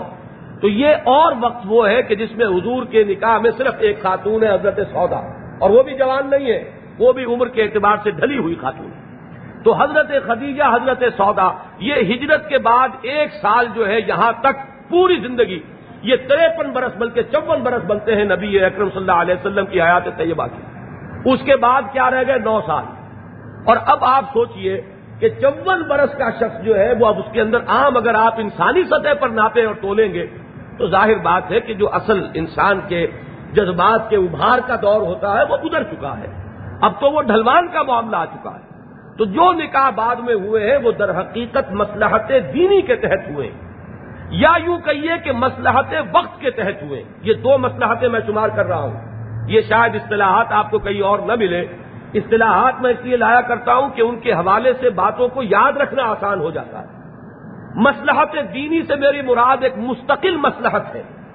اس لیے کہ یہ دین جو تھا یہ صرف مردوں کے لیے نازل نہیں ہوا تھا، خواتین کے لیے بھی اسی طرح نازل ہوا ہے۔ بہرحال انسانی جو بھی معاشرہ ہے، اس کی گاڑی کے یہ دو پہیے ہیں، مرد بھی ہے، عورت بھی ہے۔ مردوں کے لیے تو حضور اپنی ذات میں اسوہ کاملہ ہیں۔ خواتین کے لیے بحثیت خواتین، کوئی اسوا مطلوب ہے کہ جن کے نقش قدم کی وہ پیروی کریں۔ پھر یہ کہ گھریلو زندگی کے وہ معاملات کے جو عام طور پر لوگوں کے سامنے نہیں آتے وہ بھی تو آخر زندگی کا ایک حصہ ہے۔ جیسے کہ حضور نے ان صحابہ سے کہا تھا جنہوں نے آ کر یہ عرض کیا کہ حضور یہ یہودی ہمیں بڑا چھیڑتے ہیں اور ہمیں یہ تانے دیتے ہیں کہ ہم نے سنا ہے کہ تمہارا نبی تمہیں بڑی چھوٹی چھوٹی باتوں کی تعلیم دیتا۔ حضور نے فرمایا، تم ڈٹ کر یہ کہو پورے اعتماد کے ساتھ، خود اعتمادی کی کیفیت کے ساتھ کہ ہاں ہمارے نبی نے تو ہمیں استنجا کرنا بھی سکھایا۔ اس لیے کہ یہ بھی تو زندگی کا ایک حصہ ہے۔ تہارت سے تو سارا معاملہ آگے شروع ہوگا۔ اگر پاکی ہی نہیں تہارت نہیں، نظافت نہیں، تو یہ ساری عبادات کا معاملہ تو جو ہے وہ ختم ہوا۔ یہ انسان کے اندر آپ نے وہ حدیث پڑھی ہے کہ اتہور و شطر المان یا تہور و نصف المان باقی جو ہے وہ ایمان کا نصف ہے یا ایمان کا ایک بہت بڑا جز ہے۔ تو اب اس کا مطلب یہ ہے کہ آپ کو وہ ساری تعلیمات دینی ہوں گی جو کہ اس پاکی سے متعلق ہے۔ اس میں اس دور میں بھی ایک بڑا فتنہ اٹھایا ہے اور بڑا ہی گندی ذہنیت کا ثبوت دیا ہے۔ بعض منکرین حدیث نے۔ بعض روایات میں تعلق زن و شو کے معاملے میں ایک رہنمائی ہے۔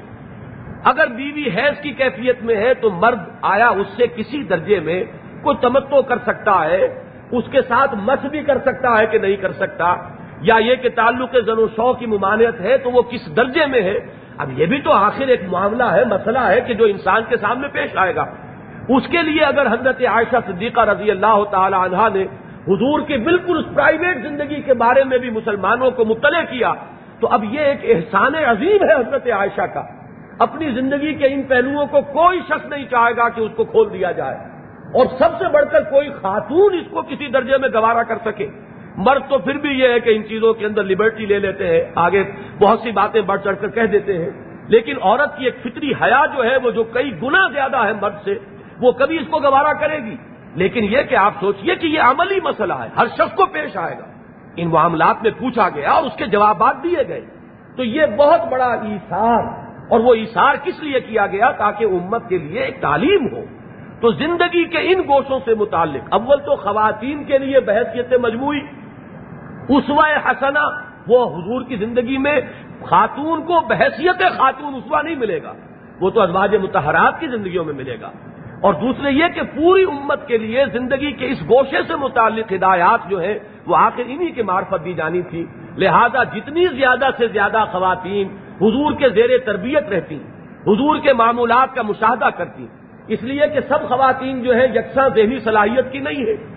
چار آدمی ایک واقعے کو دیکھتے ہیں اور چاروں کا بیان بڑا مختلف ہوگا۔ کوئی ایسا ہوگا کہ جو اس کی بڑی غیر اہم جو تفصیل ہے اس کو تو بیان کرے گا اور جو اہم بات ہے اس کو بھول جائے گا۔ اس لیے کہ اسے سینس ہی نہیں ہے کہ کس چیز کی اصل اہمیت ہے اور کس چیز کا معاملہ ثانوی درجے میں ہے۔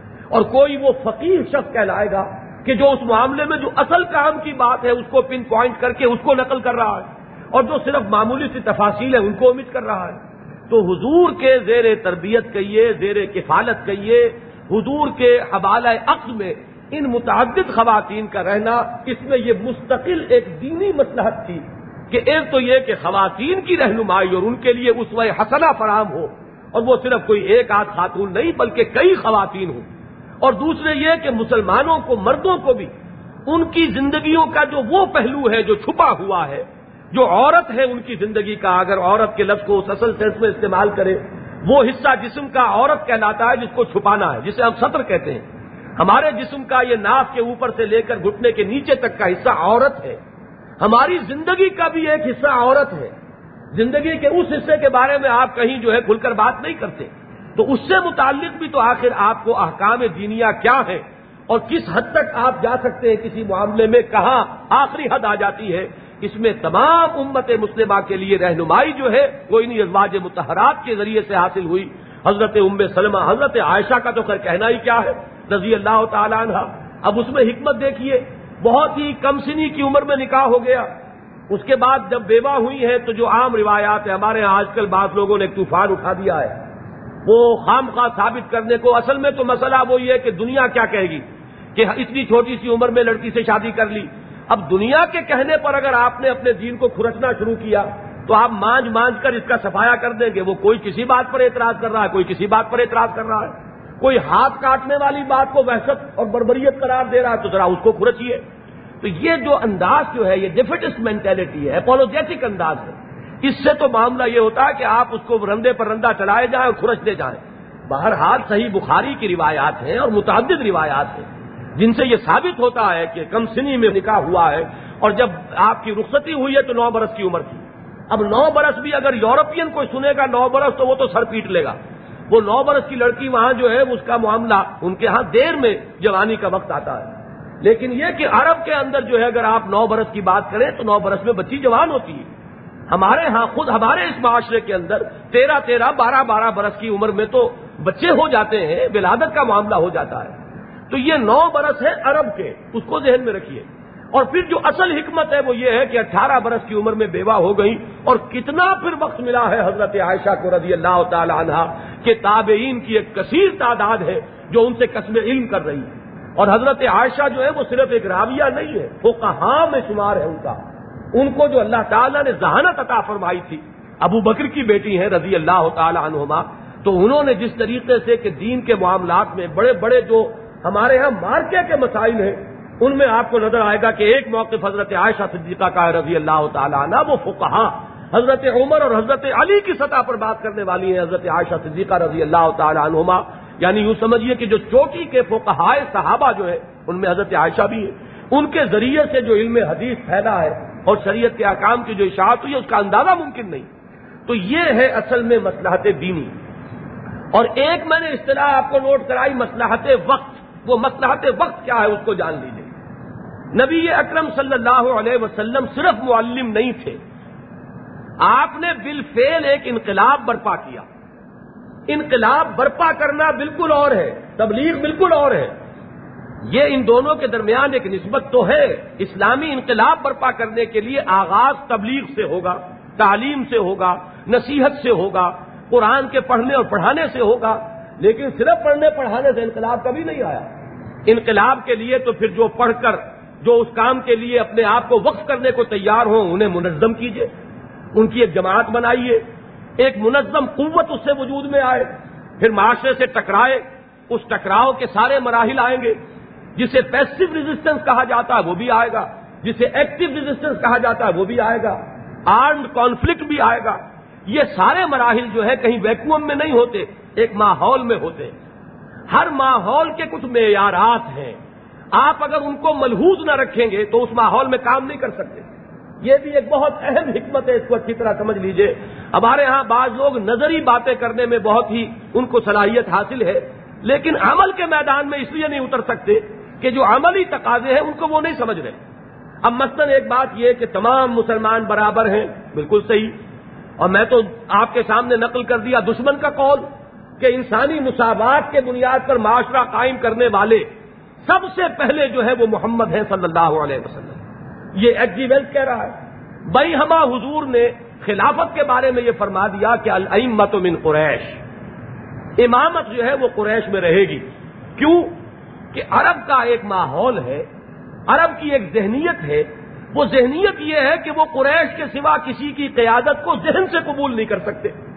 یہ تو ہے کہ آپ مجبوراً کہہ دیں کہ ٹھیک ہے، بلال حبشی بھی تمہارے قائد ہو جائیں۔ تو تم سمے نہ باتانا کہو۔ لیکن سب کے سب تو اس معاشرے میں مومنین صادقین نہیں ہے آخر اسی معاشرے میں وہ لوگ بھی ہیں جو ابھی ابھی ایمان لائے ہیں اور ابھی ان کی پوری تربیت نہیں ہوئی ہے۔ وہ جو بڑے بڑے قبیلے جو ایمان لائے۔ ادا جا نسر اللہ ولفت ہو رایت اللہ سید خلون فیدین اللہ افواجہ یہ تو فتح مکہ کے بعد ہوا۔ سن آٹھ میں فتح مکہ ہوا، سن گیارہ میں حضور کا انتقال ہو گیا۔ اب یہ اتنی بڑی کثیر تعداد جو دور دراز کی رہنے والی تھی اس کی تربیت تو ابھی نہیں ہو پائی۔ یہی وجہ ہے کہ حضور کے انتقال کے بعد زکوٰۃ کا انکار کا فتنہ بھی آ گیا اور نئے نئی نبوتوں کے فتنے بھی آ گئے۔ اور جو لوگ اس وقت فوج در فوج داخل ہوئے تھے، وہ فوج در فوج نکلنے بھی شروع ہو گئے۔ ان ماحول کو دیکھتے ہوئے اگر اس کے تقاضے کو آپ نظر انداز کر دیں، صرف ایک آئیڈیلسٹک پوائنٹ آف ویو اپنے سامنے رکھے اور اس میں یہ نہ سوچیں کہ یہ ملک ہے۔ جس میں ایک نظم و نسق قائم کرنا ہے۔ اور یہاں کے رہنے والوں کی ایک بڑی تعداد ابھی ایسی ہے کہ جن کے ذہنوں میں سیادت اور قیادت اگر ہے تو قریش کا حق ہے۔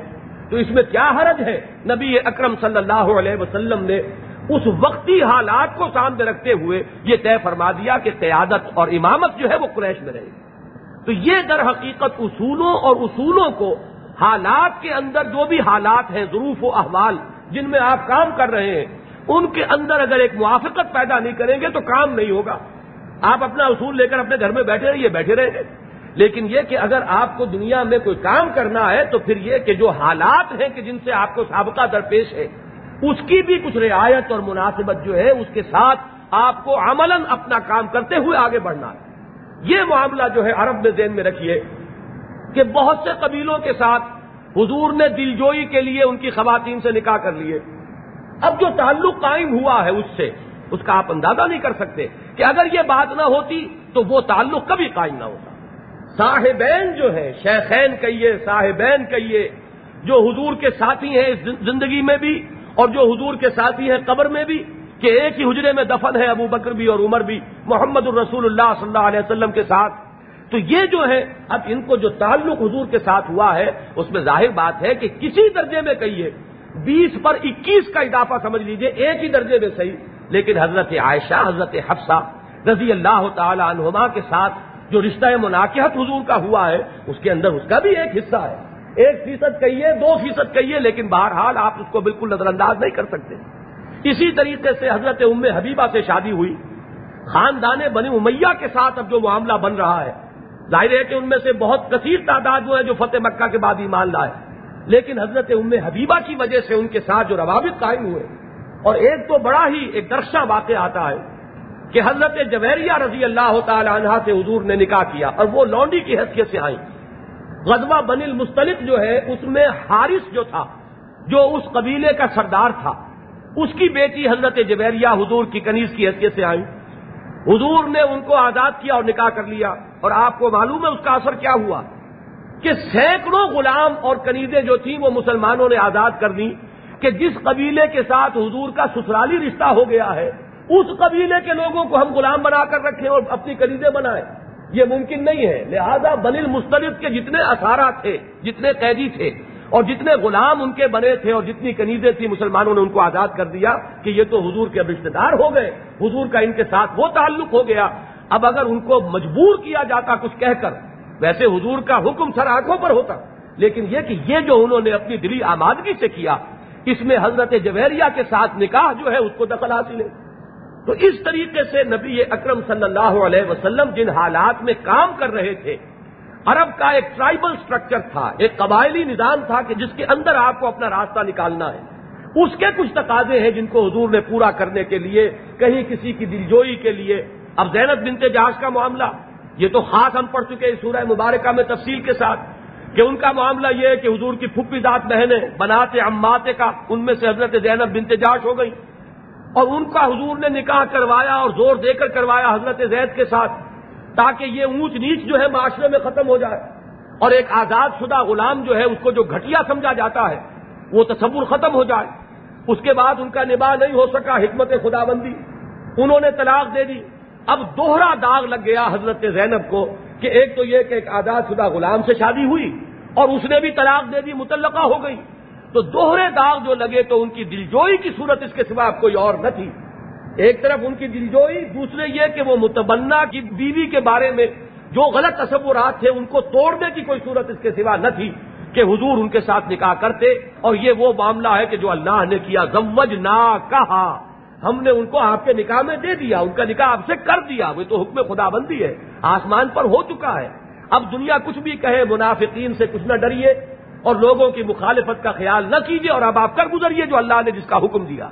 تو یہ مختلف نکاح مختلف مسلحتوں سے، جو اس دور میں جو کام آپ کر رہے تھے، کہ صرف تبلیغ نہیں ہے، تبلیغ تو یہ ہے کہ میں نے تبلیغ کر دی، مانو نہ مانو، بھاڑ میں جاؤ، تبلیغ تو یہ ہے۔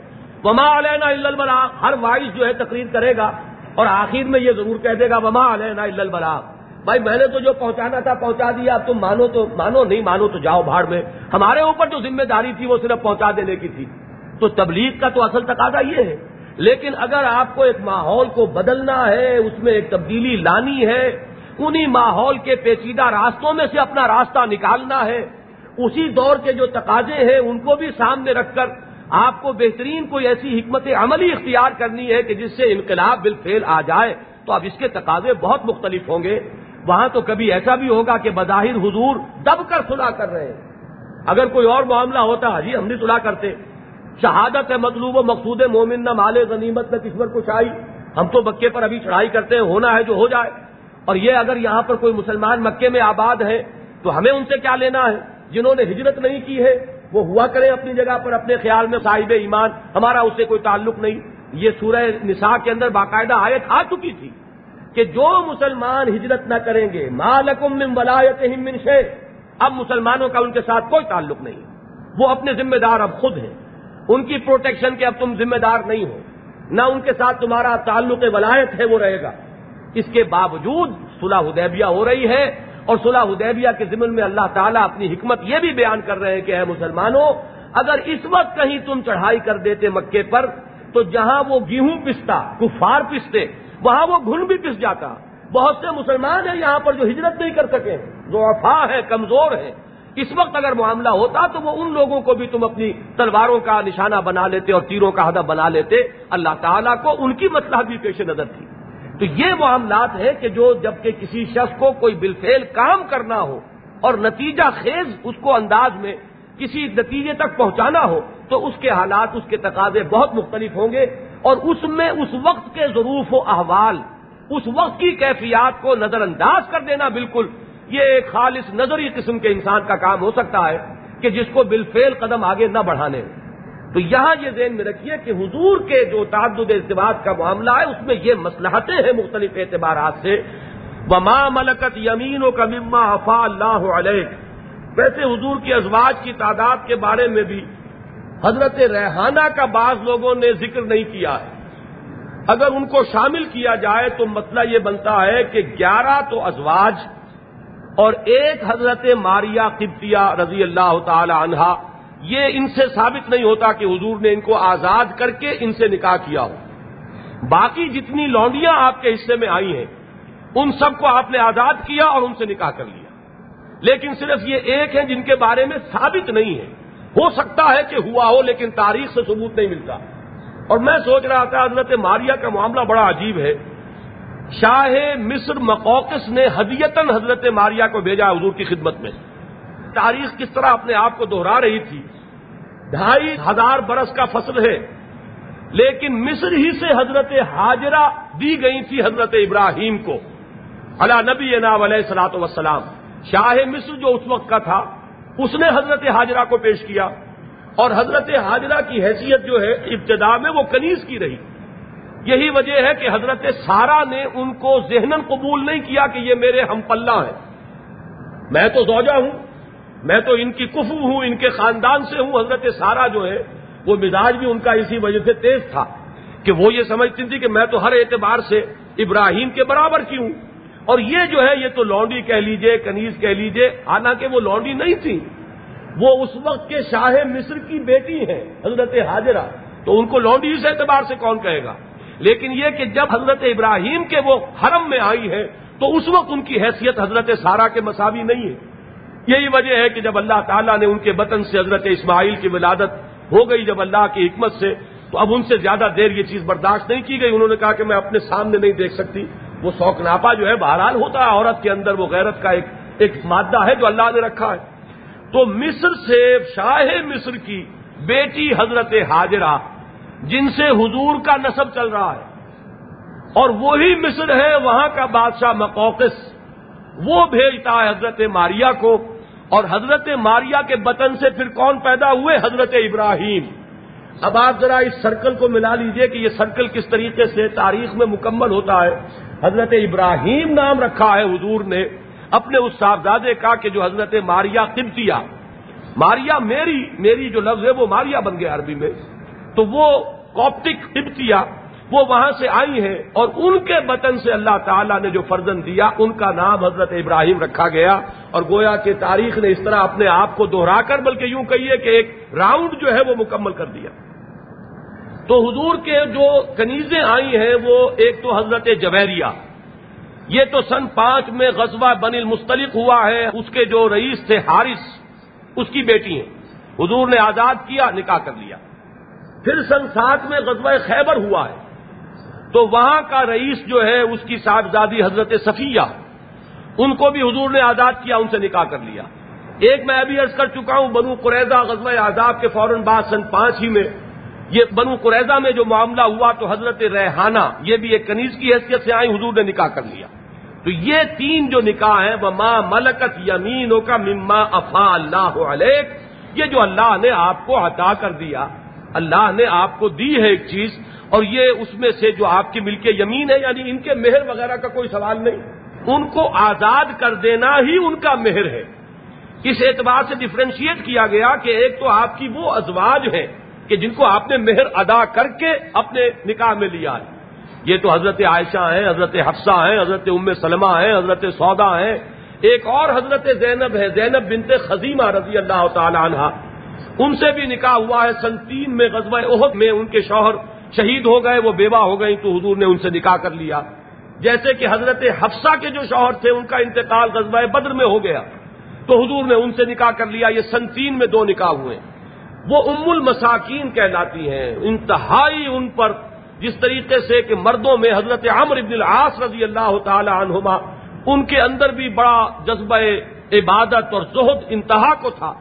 ایسے ہی یہ زینب بنت خزیمہ جو ہیں، ان کو اندر بھی بہت ہی نیکی کوٹ کوٹ کر جسے کہیں گے کہ زہد اور عبادت اور نیکی جو ہے کوٹ کوٹ کر بھری ہوئی تھی۔ اور ان کو مساکین سے بڑی محبت تھی۔ گرد ان کے جمگھٹا رہتا تھا غریبوں کا، محتاجوں کا۔ تو ام المساکین یہ مشہور ہو گئی تھی کہ زینب بنت خزیمہ ام المساکین۔ لیکن ان کا انتقال جو ہے اگلے سال سن تین میں نکاح ہوا سن چار میں ان کا انتقال ہو گیا۔ تو بہرحال یہ تو خواتین وہ ہیں کہ جن سے حضور نے نکاح کیا، حضرت خدیجہ کا انتقال مکے میں ہو چکا۔ تو حضرت سودا، حضرت عائشہ، حضرت حفصہ، حضرت ام سلمہ، حضرت زینب بنت خدیمہ، حضرت زینب بنت جاش یہ تو وہ ہوئی کہ جو آپ کے نکاح میں باقاعدہ آئیں، جن کے کہ مہر آپ نے ادا کیے۔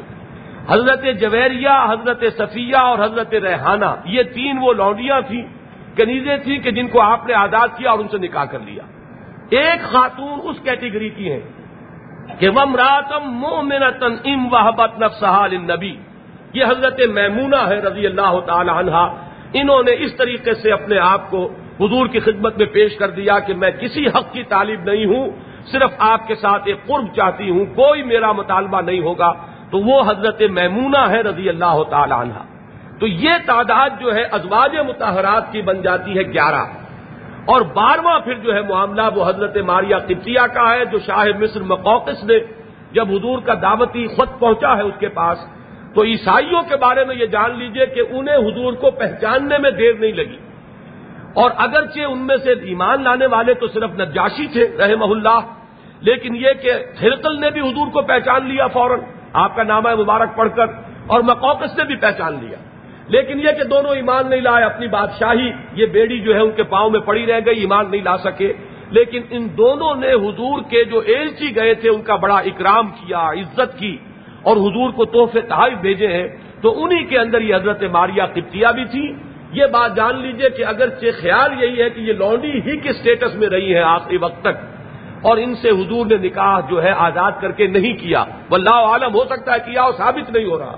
لیکن یہ کہ بہرحال ان کا سٹیٹس بعد میں ازواج ہی کا سمجھا گیا ہے۔ یعنی یہ نہیں ہے کہ لونڈی ہے تو اس کے ساتھ تو نکاح ہو سکتا ہے۔ یہ بات نہیں ہے۔ بلکہ یہ کہ وہ بھی جس طریقے سے تمام ازواج متحرات جو ہے ان سے مسلمانوں کا نکاح حرام تھا، وہ ماؤں کے درجے میں آ گئی تمام اہل ایمان کے لیے۔ اسی طرح کا معاملہ حضرت ماریا قبطیہ کا بھی ہے۔ اس اعتبار سے کوئی فرق نہیں۔ ہے یا یوہن نبی یو انا لاتی آتے تو اجور ہن وما ملکت یمینوں کا مما افا اللہ علیہ کا وہ بناتے ام کا وہ بناتے امات کا وہ بناتے خالے کا خالات لاتی حاجر نماک اب ان میں سب سے نمایاں مثال جو ہے وہ حضرت زینب بنت جہش کی آ گئی۔ ان کی دلجوئی کے لیے حضور نے نکاح کیا۔ اور ایک اور میں اس تعداد میں بھول گیا، حضرت ام حبیبہ رضی اللہ تعالی عنہا ان کا معاملہ یہ ہے کہ یہ ایمان لے آئی تھی مکے ہی میں اور شادی شدہ تھی۔ اپنے شوہر کے ساتھ وہ بھی ایمان لے آیا تھا۔ دونوں نے ہجرت کی، حبشہ کی طرف، لیکن وہاں نہ معلوم اس پر کیا شامت آئی کہ وہ وہاں جا کر عیسائی ہو گیا، مرتد ہو گیا، تو نکاح اب ختم ہو گیا۔ تو حضرت ام حبیبہ کی دلجوئی اب ہے ابو سفیان رضی اللہ تعالیٰ عنہ کی بیٹی۔ یوں سمجھیے کہ بنو امیہ کا بڑا چوٹی کا خاندان ہے، اس کی خاتون ہے۔ تو حضور نے پھر ان کی دلجوئی کے لیے بھی ان سے نکاح کیا اور نکاح وہیں ہو گیا تھا، وہ ابھی حبشہ ہی میں تھی۔ سن پانچ یا چھ ہجری میں نکاح ہوا ہے۔ نجاشی نے حضور کی طرف سے مہر ادا کیا ہے۔ اور گویا کہ مردوں کی طرف سے بھی وکالت کے ساتھ نکاح ہو سکتا ہے۔ اس کا ثبوت جو ہے، وہ حضرت ام حبیبہ ہی کے نکاح میں ہے کہ حضور تو وہاں موجود نہیں تھے۔ تو نجاشی رحمت اللہ علیہ، انہیں ہم صحابی نہیں کہتے، اگرچہ حضور کے زمانے میں تھے، لیکن حضور سے ملاقات ان کی ثابت نہیں ہے۔ اس لیے وہ تابعین کے درجے میں ہے، صحابی نہیں ہے۔ اس لیے ان کے نام کے ساتھ رضی اللہ تعالی عنہ نہیں آئے گا، بلکہ رحمت اللہ علیہ۔ تو حضرت نجاشی رحمت اللہ علیہ نے حضور کی طرف سے، حضور کے وکیل کی حیثیت سے وہ نکاح جو ہے، وہ اس کی تکمیل کروائی اور اپنی طرف سے مہر ادا کیا۔ تو اس طریقے سے یہ لسٹ بن جاتی ہے۔ عام طور پر تو یہ کہا جاتا ہے کہ گیارہ ازواج، تو گیارہ ویسے تو ازواج بن جائیں گی، اگر حضرت ماریا قبطیہ کو علیحدہ رکھا جائے۔ ورنہ جو تعداد میں نے جو تحقیق کی اس کے اعتبار سے بارہ بن جاتی ہے۔ دو کا انتقال حضور کی اپنی حیات طیبہ کے دوران ہو گیا۔ حضرت خدیجہ کا مکے میں ہو گیا، حضرت زینب بنت خزیمہ کا یہ مدینے میں ہو گیا سنچار میں۔ باقی دس جو ہے ازواج بقید حیات تھیں نبی اکرم صلی اللہ علیہ وسلم کے انتقال کے وقت۔ ومراتم مومنتن ان وحبت نفسحال نبی ان اراد نبی کے خال لکا من دون المومنین اے نبی، یہ معاملہ آپ کے لیے ہے خالص۔ تمام مسلمانوں کے سوا کسی اور کے لیے یہ نہیں ہے، بلکہ اللہ تعالیٰ کا وہ قانون جو ہے تحدید ازواج چار تک، وہ سب پر لاگو ہوگا سوائے آپ کے۔ اس کی آگے حکمت آ رہی ہے۔ لیکن درمیان میں دیکھیے، جملہ موترزہ جسے کہتے ہیں، وہ یہاں آ رہا ہے۔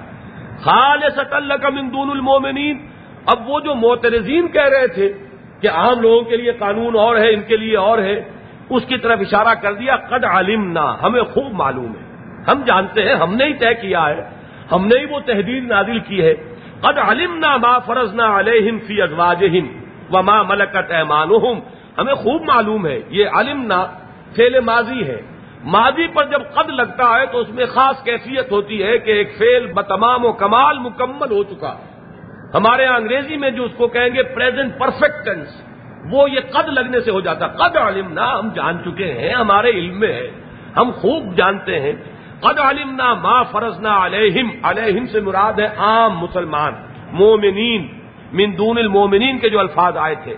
ہمیں خوب معلوم ہے کہ ہم نے عام اہل ایمان پر کیا چیز لازم کی ہے، کیا عائد کیا ہے ان کی بیویوں کے بارے میں اور ان کی لونڈیوں کے بارے میں۔ یہ ہمیں خوب معلوم ہے، لیکن لے کیلا کا تعلق اب قائم ہوگا؟ خال ستن لکم دون المومنین۔ اسی لیے میں نے کہا تھا یہ درمیان میں جملہ موترزہ ہے۔ خال ستن لکم دون المومنین لے کیلا یقون علیہ کا حرج۔ تاکہ آپ پر کوئی تنگی نہ رہے۔ آپ کو جو فرائض ادا کرنے ہیں، فرائض رسالت۔ اور وہ فریضہ رسالت کیا ہے؟ الدی ارسل رسول بالہدا و دین الحق نے یوز ہیرا ہوں کل اگر صرف تبلیغ آپ کے ذمے ہوتی تو معاملہ اور تھا. آپ کو دین کو قائم کرنا ہے، نافذ کرنا ہے، غالب کرنا ہے. اس کے کچھ تقاضے ہیں. حالات کا اس میں لحاظ کرنا پڑے گا. اس میں بہت سی ایسی سچویشن پیدا ہو سکتی ہے کہ جس میں آپ اگر نکاح کر لیں کہیں تو اس سے بڑی آسانی پیدا ہو جائے.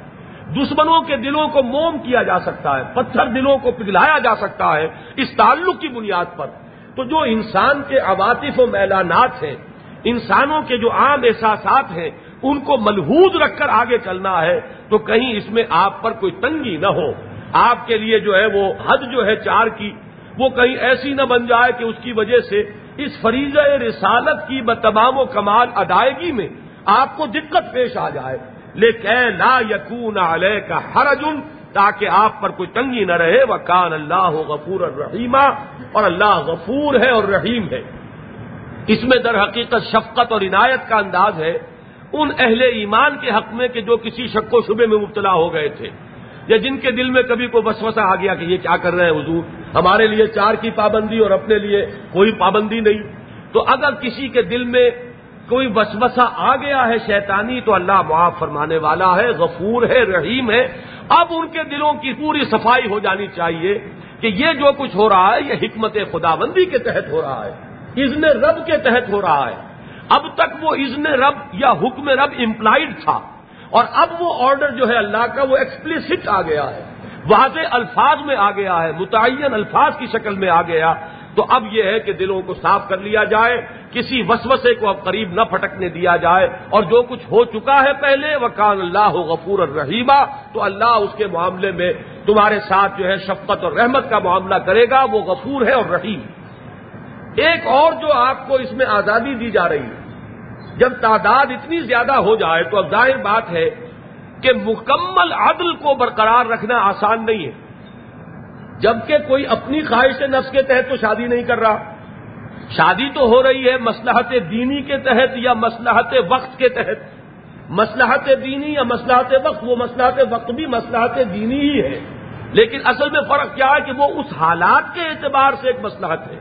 اور ایک ہمیشہ کے لیے مسلحت ہے کہ مسلمان خواتین کے لیے اس حسنا اور مسلمان مردوں کے لیے بھی اپنی زندگی کے اس گوشے سے متعلق ہدایات اور رہنمائی انہی ازواج متحرات کی مساطت سے ملیں گی۔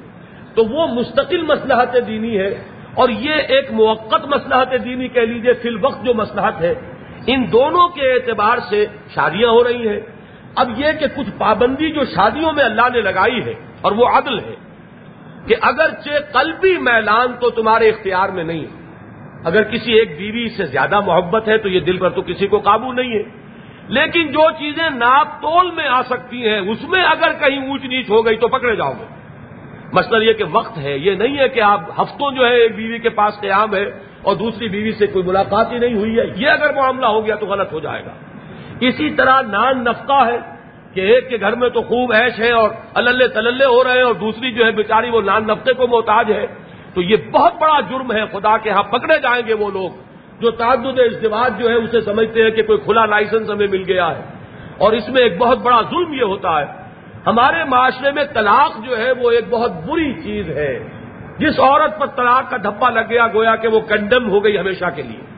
لہذا ہمارے ہاں عورتیں اس برائی سے بچنے کے لیے اپنے حقوق سے دستبردار ہو جاتی ہیں۔ اچھا مجھے طلاق نہ دو، تم کر لو جہاں تمہارا دل آیا ہوا ہے، شادی کر لو۔ میں تم سے کوئی مطالبہ نہیں کروں گی، لیکن مجھے طلاق نہ دو۔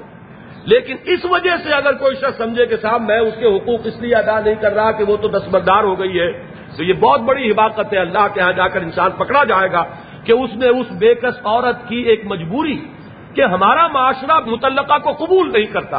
اس وجہ سے اس نے ایکسپلائٹ کیا ہے اس کی، اس کمزوری کو، اور یہ سمجھ رہا ہے کہ میں تو اس کی آزادانہ مرضی سے میں نے اس کے ساتھ معاملہ کیا ہے۔ تو دنیا میں تو قانون اسے کچھ نہیں کہہ سکتا، لیکن اللہ کی پکڑ جو ہے وہ بڑی سخت ہے۔ ان نہ بد شرب بے کلا شدید تو یہ جو عدل کا تقاضا ہے، منطقی طور پر اب یہ حضور پر عائد نہیں کیا جا سکتا، جبکہ کوئی ایک خاتون آتی ہے اور صرف حضور سے تعلق قائم کرنے کے لیے اس فضیلت اور فضویت کی وجہ سے وہ نکاح کی خواہش مند ہے اور کہتی ہے کہ میں نے اپنے آپ کو ہبا کیا۔ میں کسی مطالبے اور تقاضے کو لے کر نہیں آئی ہوں۔ تو یہاں پر وہ رخصت تھی، اللہ تعالیٰ نے وہ رخصت یہاں پر بیان کر دی۔ لیکن یہ جان لیجیے کہ ہسٹوریکلی اسٹیبلشڈ فیکٹ یہ ہے کہ حضور نے آخری درجے میں عدل کا معاملہ کیا ہے اور ہر ایک سے کیا یہاں تک کہ حضرت سودا انتہائی ضعیفی کے عالم میں انہوں نے خود اپنی باری جو ہے وہ حضرت عائشہ کو دے دی تھی۔ حضور کا ایک ذاتی میلان بھی دیکھا۔ حضرت عائشہ سے محبت خاص ہے۔ وہ آپ اپنی باری دے دی تھی ورنہ حضور نے جتنی بھی گنتی میں آنے والی، ناپ تول میں آنے والی چیزیں، ان میں کوئی اونچ نیچ نہیں رکھی۔ الفاظ یہ آتے ہیں کہ حضور اگرچہ آپ کا یہ معمول تھا کہ اثر اور مغرب کے مابین جب حالات معمول کے مطابق ہوتے تھے، تو مدینے میں آپ اگر ہیں تو اثر اور مغرب کے مابین آپ تمام ازواج متحرات کے ہاں ایک چکر لگاتے تھے۔ ایک ملاقات ہے، دو دو، چار چار منٹ کے بعد ظاہر بات ہے کہ دو گھنٹے ہوں گے میکسیمم درمیان میں۔ اس میں یہ کہ دس دس، پندرہ پندرہ منٹ جو ہے سب کے پاس حال پوچھ لیا خبر گیری ہو گئی۔ لیکن شب باشی جو ہے، رات کا قیام جس کا باری ہوتی تھی، وہیں آپ جاتے تھے۔ اور یہ کہ بعض ازواج کے الفاظ ملتے ہیں کہ بقیہ ازواج کے ہاں آپ آتے تو تھے، لیکن کسی کو چھوتے تک نہیں تھے۔ اس لیے کہ یہ حق جو ہے، کسی اور بیوی کا ہے، جس کی باری ہے، اس کے اندر کوئی حق تلفی نہ ہو جائے۔ تو آئے ہیں، جیسے کہ کوئی آیا ہے اور خبر گیری کر کے احوال پوچھ کر آپ چلے گئے ہیں، لیکن یہ کہ وہ شباشی کا معاملہ جو ہے، جس کی باری ہے، وہیں پر ہوگی۔ تو اس طریقے سے حضور نے پورے ناپ تول کے ساتھ عدل کو قائم کیا ہے۔ اگرچہ اللہ تعالیٰ نے وہ پابندی آپ پر سے اٹھا لی تھی۔ چنانچہ وہ جو رعایت حضور کو دی گئی، وہ یہ کہ ترجی منتشا رجا کے معنی امید کے ہیں، ارجا کے معنی امید میں رکھنا۔ اب یہاں در حقیقت بڑا پیارا لفظ آیا یہ کہ ذرا کسی خاتون سے اگر فصل ہو جائے، لیکن طلاق نہیں دی ہے تو وہ امیدوار ہے گویا کہ پھر قرب کی۔ آپ کو یہ اختیار دیا جا رہا ہے کہ آپ جس کو چاہیں ذرا ڈھیل دے دیں، پرے کر دیں، دور کر دیں، آپ ان سے کوئی تعلق نہ رکھیں، یہ بھی آپ کو اختیار ہے۔ اس لیے کہ آپ کا معاملہ جو ہے خصوصی ہے، نکاح جو عام نہیں ہے آپ کے، جس طریقے سے کہ اور مسلمان نکاح کریں گے، لہذا یہاں بھی اختصاص ہے۔ ترجی منتشا منہنا بتو وی لے کا منتشا آوا یووی کے معنی کسی کو پناہ دینا، قریب لے آنا۔ جس کو آپ چاہیں ذرا دور کر دیں، جس کو چاہیں قریب لے آئیں۔ یہ آپ کو کھلا اختیار ہے۔ وہ منی تغیتا ممن عزل تا فلا جنا علیک۔ عزل کے معنی بھی ہیں، ذرا علیحدگی اختیار کر لینا، ہٹ جانا۔ تو جن سے آپ نے کچھ تھوڑا سا فاصلہ کر لیا ہو، ذرا سا ان کے ساتھ اگر دوری کا معاملہ کر لیا، پھر ان کو اپنے قریب لانا چاہے فلاح جناح علیک، تو اس میں بھی آپ پر کوئی حرج نہیں ہے۔ کوئی آپ پر ملامت کی بات نہیں ہے۔ یعنی یہ کہ ازواج متحرات کے بارے میں عدل کے تمام تقاضوں کو اللہ تعالیٰ نے حضور پر سے اٹھا لیا۔ آپ ان کے ساتھ جس طرح چاہیں اپنی طبیعت کے اس اقتدا کے مطابق معاملہ کر سکتے ہیں۔ اللہ کے دیے ہوئے حقوق کے اعتبار سے کوئی زوجہ محترمہ آپ سے کوئی مطالبہ کرنے کی حقدار اب نہیں رہی کہ اس لیے کہ اللہ کا فائنل جو ہے آرڈر آ گیا۔ لیکن میں نے جیسا کہ عرض کیا، تاریخی طور پر جو چیز ثابت ہے بالکل، ثبوت کے آخری درجے میں وہ یہی ہے کہ حضور نے عدل کو بالکل بتمام و کمال آخری وقت تک ملوز رکھا ہے۔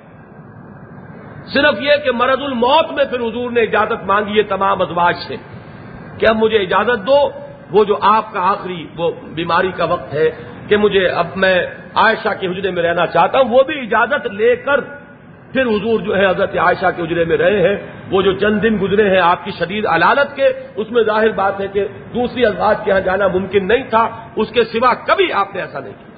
اگر آپ سفر پر جا رہے ہیں، اب یہاں معاملہ یہ کہ کس دوجہ کو لے کر جائیں؟ یہ کہ سفر میں تو اب باری ممکن نہیں۔ نہ یہ ممکن ہے کہ نو یا دس جو ہے ازواج حضور کے ساتھ جا رہی ہوں۔ تو ان میں پھر یہ ہے کہ قرے کے ذریعے سے فیصلہ ہوتا تھا۔ کہ اس سفر میں کون سی زوجہ محترمہ، کون سی ام المومنین حضور کے ساتھ ہوں گی؟ اس کو بھی حضور اپنے چوائس پر نہیں رکھتے تھے۔ یہ گویا کہ اللہ کے حوالے کیا کہ اللہ کو جس کا نام پسند ہو قرے میں اس کا نام نکل آئے۔ ظالے کا ادنا انتقر ہن ولا یا بما آتے ہن کل ہن یہ اس لیے ہے کہ ان کی آنکھیں بھی ٹھنڈی رہیں اور یہ کہ ان کو حزن سے سابقہ نہ ہو۔ بہرحال کسی کو اگر ذرا دور کر دیا تھا، پھر قریب لے آئیے۔ تاکہ اس کے دل کے اندر جو ہے، وہ کوئی مایوسی کی آگ جو ہے، وہ نہ جلنی شروع ہو جائے۔ ان کی آنکھیں بھی ٹھنڈی ہو اور اس کو حزن سے سابقہ نہ ہو۔ وہ یرغین بما آتے تھا ہننا اور جو کچھ آپ انہیں دے دے وہ اس پر راضی رہے اس لیے کہ دیکھیے، لازم تو حضور پر کوئی نہیں رہا۔ تو اب اب تو معاملہ یہ کہ ہر کے ساتھ یہ مار ایک تہل الطافس عام کسی مسلمان کی بیوی مطالبہ کر سکتی ہے کہ میرا یہ حق ہے۔ حضور کی ازواج میں سے کوئی مطالبہ نہیں کر سکتی۔ یار زینا بیما آتا ہے ہننا وہ جو بھی آپ انہیں دے دیں اپنے وقت میں سے، اپنی توجہات میں سے، اور کیسی مصروف زندگی حضور کی تھی صلی اللہ علیہ وسلم، ہمارے لیے تو ناقابل تصور ہے۔ ہم تو زندگی کا کوئی ایک ایک گوشہ بھی اگر کسی کام کے لیے سنبھال لیں، تو اسی کے تقاضے ہم سے پورے نہیں ہوتے، اور یہاں وہ بھرپور زندگی ہے۔ اور اس کے ساتھ یہ کہ آئلی زندگی بھی اتنی بھرپور اور ان کے حقوق ادا ہو رہے ہیں اس باریک بینی کے ساتھ، عدل و انصاف کے ساتھ، تو واقعہ یہ ہے کہ یہ خود اپنی جگہ ایک موجزہ ہے۔ کسی حساب کتاب میں آنے والی یہ چیز ہے ہی نہیں۔ اور اس کے لیے جو حدیث آتی ہے، حدیث صحیح، کہ حضور فرماتے ہیں کہ مجھے جنت کے چالیس مردوں کی قوت دی گئی۔ اور جنت کا ہر مرد جو ہے وہ اس دنیا کے ایک سو مردوں کے برابر قوت رکھنے والا ہے۔ اور یہاں قوت سے مراد جو ہے وہ ذہن میں نہ رکھیے کہ قوت با ہے، یہ قوت جسمانی قوت بھی ہے۔ واقعہ یہ ہے کہ حضور کا جو جسمانی مشقت کا معاملہ ہے وہ ہمارے حساب کتاب میں نہیں آتا۔ صبح سے شام تک کی مشقت ہے، صبح سے شام تک کی مشقت ہے، پھر رات کو کھڑے ہیں۔ اور ایسا بھی ہے کہ ایک ہی رکعت میں سورہ عال عمران بھی، سورہ نساء اور سورہ بقرہ ایک رکعت میں سوا پانچ پارے پڑھ دیے گئے۔ تو بہرحال یہ ہمارے کسی حساب کتاب میں آنے والی بات نہیں ہے۔ ہمارے ہاں تو یہ ہے کہ جو اللہ کا بندہ رات کو جاگتے ہیں، ہمیں آخر معلوم ہے اس ماحول میں ہم رہتے ہیں۔ صوفیہ اور ہمارے ہاں کے مرشدین جو ہے یہ معلوم ہے بہرحال رات کو جاگتے ہیں، لیکن صبح جو پھر تان کر سوتے ہیں، تو چار چار گھنٹے جو ہے وہ اکثر و بیشتر کا ہمیں معلوم ہے، معمولات ہیں ان کے۔ اس وقت نہ ملاقات ہو سکتی ہے، نہ کوئی جا سکتا ہے، نہ کوئی بات ہو سکتی ہے، نہ ٹیلی فون ہو سکتا ہے۔ اس وقت تو حضرت سوتے اب یہ بہرحال ان کا جو ہے لمیٹیشن ہے انسان کی، اس میں واقع بات سمجھ میں آتی ہے۔ لیکن اس کا تصور کیجیے اس زندگی کا، صلی اللہ علیہ وسلم، کہ وہاں جو ہے زندگی کے وہ تقاضے ہیں۔ ابھی ایک وفد آ رہا ہے، ابھی وہ معاملہ ہے، ابھی مقدمہ آ گیا ہے۔ آپ چیف جسٹس بھی ہیں، آپ سپہ سالار بھی ہیں۔ وہ فوڈ اگر آ رہے ہیں تو انہیں آپ ریسیو کر رہے ہیں۔ سلا کی نیگوسیشن ہے تو وہ بھی آپ کر رہے ہیں۔ جنگ کی اسٹریٹجی ہے تو وہ بھی آپ بنا رہے ہیں۔ پھر خطیب بھی آپ ہیں۔ ہمارا حال یہ ہے کہ امام علیحدہ ہوگا، خطیب علیحدہ ہوگا۔ خطیب کے تو شان سے یہ فروتا رہے کہ وہ پانچ وقت کی نماز بھی پڑھائے۔ اللہ ماشاء اللہ کہیں اگر اللہ کا کوئی بندہ ہو جو اسے اپنی شان سے فرو نہ سمجھے۔ ہمارے جو مرشد ہیں، وہ اپنی شان سے کم تر سمجھتے ہیں کہ ہم نماز بھی پڑھائیں۔ امامت جو ہے، کرنے والے آپ کو مرشد بہت کم ملیں گے۔ وہ دوسروں کے پیچھے نماز پڑھ لیں گے، لیکن خود خود نماز پڑھنے کے لیے قرآن یاد ہونا چاہیے۔ اب ظاہر بات ہے کہ وہی دو چھوٹی چھوٹی صورتیں اگر سناتے رہیں گے تو معلوم ہو جائے گا کہ ان حضرت کا حدود اربا کتنا ہے قرآن کے بارے میں۔ لہذا چھپا کر رکھنے میں آفیت ہے، دوسروں کے پیچھے کھڑے ہو کر نماز پڑھ لو۔ یہ سارے معاملات عملی ہیں جو میں آپ کو بتا رہا ہوں۔ تو یہ جو ہے واقعتاً توانائی جو ہے حضور کی، جسمانی مشقت کرنے کا جو تحمل جو حضور کو ہے، وہ واقعتاً ہمارے عام حساب کتاب میں آنے والی بات نہیں ہے۔ تو ظال کادنا انتقر رہا یون ہن ولا یحزن و یفین بیما آتے ہن کل ہن وہ سب کی سب راضی رہیں۔ اور ان کی آنکھیں جو ہے وہ ٹھنڈی رہیں۔ یہ آپ ضرور اپنے سامنے اس کا لحاظ رکھیے، باقی آپ پر پابندی کوئی نہیں۔ واللہ یعلم ما فی قلوبکم۔ اور اللہ خوب جانتا ہے جو کچھ تمہارے دلوں میں ہے۔ یہاں قلوب کم میں جو جمع کی ضمیر آئی ہے، حالانکہ بات تو ساری حضور سے ہو رہی ہے۔ یہاں حضور سے جو بات اب جمع کے سیزے میں کہی گئی، وہ مسلمانوں کی طرف اشارہ ہو رہا۔ اللہ کو خوب معلوم ہے تمہارے دلوں میں جو کچھ ہے۔ اگر کسی کے دل میں اب بھی کوئی وسوسہ، کوئی سوئے زن کوئی خیال ہمارے نبی کے بارے میں رہ گیا، جبکہ ہماری اتنی واضح آیات نازل ہو چکی۔ پہلے تھا تو چلو اللہ نے معاف فرمایا، لیکن اب جب یہ ڈیوائن پروکلیمیشن آ چکا ہے، یہ رائل پروکلیمیشن شاہانہ فرمان جو ہے اللہ کی طرف سے آ چکا۔ اب جان لو اللہ کو خوب معلوم ہے جو کچھ تمہارے دلوں میں ہے۔ اب بھی اگر کہیں کوئی کسک رہ گئی ہے، کسی طرح کا کوئی اشتباہ رہ گیا ہے، تو پھر اس پر پکڑ ہوگی۔ اللہ علیم بھی ہے، حلیم بھی ہے۔ علیم کے اندر تو دھمکی کا انداز ہے۔ اللہ کو خوب معلوم ہے جو کچھ تمہارے دلوں میں ہے۔ اور پھر ذرا دل جوئی کے لیے وہ حلیم بھی ہے۔ وہ فوراً پکڑتا نہیں ہے۔ اگر وہ فوراً پکڑ لے، تو پھر تو یہاں کسی کا معاملہ جو ہے وہ ٹھیک نہ رہے۔ بہرحال ہر ایک شخص جو ہے کہیں نہ کہیں کوئی پانی مرتا ہے ہر شخص کی شخصیت کے اندر۔ تو اللہ تعالیٰ بڑا حلیم ہے، وہ جانتا ہے کہاں کہاں تمہاری شخصیت جو ہے اس کے اندر کوئی رکھنے ہیں اور خلا ہے لیکن وہ حلیم ہے، فوراً نہیں پکڑتا۔ لا يحل لك النساء من بعد ولا ان تبدل بهن من ازواج ولو اعجبك حسنهن الا ما ملكت يمينك ان کے سوا ممبادوں کے معنی یہاں بود زمانی نہیں ہے بود مانوی ہے۔ کہ یہ جو چار کیٹیگریز معین کر دی گئیں، ان کے علاوہ یہاں مانی ہوں گے، اس دائرے سے باہر آپ کے لیے کوئی عورت اب حلال نہیں ہے۔ اور مزید شادیاں اگر کوئی ہو سکتی ہیں، اس آیت کے نزول کے بعد۔ یہ آیات مبارکہ سن پانچ ہم نے اس کا زمانہ نزول معین کیا۔ اس کے بعد جو نکاح ہوئے ہیں، وہ ان کیٹیگریز میں سے کسی کیٹیگری میں ہے اس کے بعد جو ہے، ان کے باہر۔ اب جیسا کہ آپ کو معلوم ہے، ایک عام مسلمان کے لیے تو جو محرمات ہیں، ان کے سوا پوری دنیا کھلی ہوئی ہے، جہاں چاہے نکاح کر لیں۔ چار کی حد ہے، لیکن یہ کہ اس کے اندر وہ یہ تو حد نہیں ہے کہ وہاں نہیں کر سکتے، یہاں نہیں کر سکتے۔ وہ تو چند گنتی کے رشتے ہیں کہ وہاں نکاح نہیں ہو سکتا۔ باقی جو ہے، آپ کے لیے کھول دیا گیا میدان۔ یہاں حضور کو تعداد کی پابندی سے مستثنا کر کے ایک پابندی لگا دی گئی کہ چاہے آپ کو کوئی عورت کتنی پسند بھی آ گئی ہو، ولو آجبا کا حسن و ہننا چاہے اس کا حسن آپ کا دل پسند ہو گیا ہو، آپ کی نگاہوں میں کوئی عورت کھب گئی ہو۔ تو دیکھیے، قرآن مجید بہت فطری ہے، اور حضور نے بھی بہت فطری انداز میں باتیں تسلیم کی ہیں۔ یہاں کوئی تسنو نہیں ہے۔ مرد کے اندر ایک میلان، عورت کے لیے یہ فطری ہے، اس کے جبلت میں ہے۔ یہ اللہ نے رکھا ہے، اس کے بغیر یہ بقائے نسل یہ رہ ہی نہیں سکتی، دنیا کا نظام چل ہی نہیں سکتا۔ لہذا یہاں نہیں کہا کہ نبی کے لیے بھی یہ بات، کہ کسی کوئی عورت جو ہے وہ آپ کی نگاہوں میں بار پا جائے اور اس کا حسن جو ہے اس کی وجہ سے آپ اس سے نکاح کے خواہش مند ہوں۔ لیکن یہ کہ اس کی کوئی نفی نہیں ہے۔ جب بشریت کے ساتھ ہے نبوت و رسالت، تو بشریت کے تقاضے بھی ساتھ ہیں۔ کوئی خاتون آپ کو پسند آئے، لیکن نہیں، اس دائرے کے باہر آپ کے لیے پابندی ہو گئی ہے۔ یہ دائرے ہے مسلحت دینی اور مسلحت وقت جو ہے اس کا احاطہ ان دائروں نے کر لیا۔ ذاتی میلان اپنے جذبات و خواہشات و شہوات اس کا دائرہ بند کر دیا گیا کہ چاہے آپ کو کوئی عورت کتنی ہی پسند ہو، لیکن آپ اب ان ازواج سے اور ان دائروں سے باہر نہ نکاح کر سکتے ہیں نہ ان میں سے کسی کو طلاق دے کر کوئی اور لا سکتے۔ ہیں یعنی یہ کہ عام مسلمان کے لیے بہرحال قانونی گنجائش تو ہے۔ چار میں سے چار ہیں۔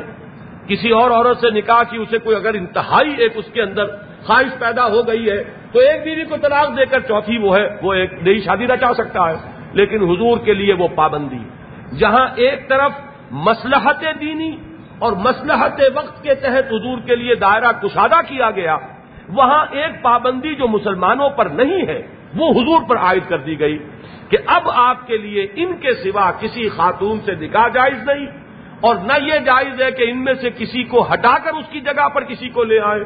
ولاؤ آجبا کا حسن اننا چاہے آپ کو ان کا حسن جو ہے وہ کتنا ہی بھا گیا ہو اللہ ماں ملکت یمین ہاں اس میں استثناء اگر ہے تو وہ لانڈی کا معاملہ ہوگا، وہ مستثنا ہے۔ لانڈی کی حیثیت سے پھر وہ ماریا کرپیا ہی آئی ہیں، اور ہو سکتا ہے کہ شاید اسی وجہ سے حضور نے ان سے نکاح نہ کیا کہ وہ اس آیت کے بعد ان کیٹیگریز کے اندر اگر وہ نہیں آ رہی ہیں تو پھر ان کو ایک لانڈی کی حیثیت سے برقرار رکھا کہ اللہ ماملکت یمینک، اس کا بھی ایک مصداق جو ہے حضور کی حیات طیبہ میں آخری وقت تک باقی رہ جائے کہ یہ مل کے یمین ہے حضرت ماریا قبطیہ، جن کے بطن سے حضرت ابراہیم تولد ہوئے۔ وہ کان اللہ علیہ کل شعین رقیبہ اور جان لو کہ اللہ تعالی ہر چیز کی نگرانی کر رہا ہے۔ عام مسلمانوں کی بھی نگرانی کر رہا ہے اور اپنے نبی کی بھی نگرانی کر رہا ہے۔ جہاں تک مقام ابدیت کا تعلق ہے، نبی بھی اللہ کا بندہ ہے۔ الحمد و ابدن وہ ان ترقا وہ رب و ربن و ان تنزل۔ تو ان معاملات میں جو اس نے حدود اور جو قیود عائد کر دی ہیں اپنے نبی پر، نبی کو بھی ان کی پابندی کرنی ہے۔ جیسے کہ میں سورہ یونس کی ایک آیت آپ کو کئی مرتبہ سنا چکا ہوں کہ جس میں یہ الفاظ آتے ہیں کہ جب یہ کہا گیا کہ ایسے بے قرآن ان غیر حاضہ و بدل ہو، کوئی اور قرآن پیش کیجیے یا اس کو بدل دیجیے۔ ترمیم کیجیے اس میں۔ تو اس کا جواب یہ دلوایا گیا کہ ماں یقون ابد دلا ہوں من تلقائے نفسی، میرے لیے قتل ممکن نہیں ہے کہ اپنے جی کی خواہش سے اس کے اندر ترمیم کر دوں۔ ان اتب اللہ ما یو میں تو خود پابند ہوں اس کا کہ جو مجھ پر وہی کیا جا رہا ہے۔ تو یہ پابندی ہے کہ جس کی طرف یہاں اشارہ کیا کہ وکان اللہ علا کل شعین رقیبہ بارک اللہ علی ولکم فی القرآن العظیم۔ و نفانی ویا کم بل آیات و ذکر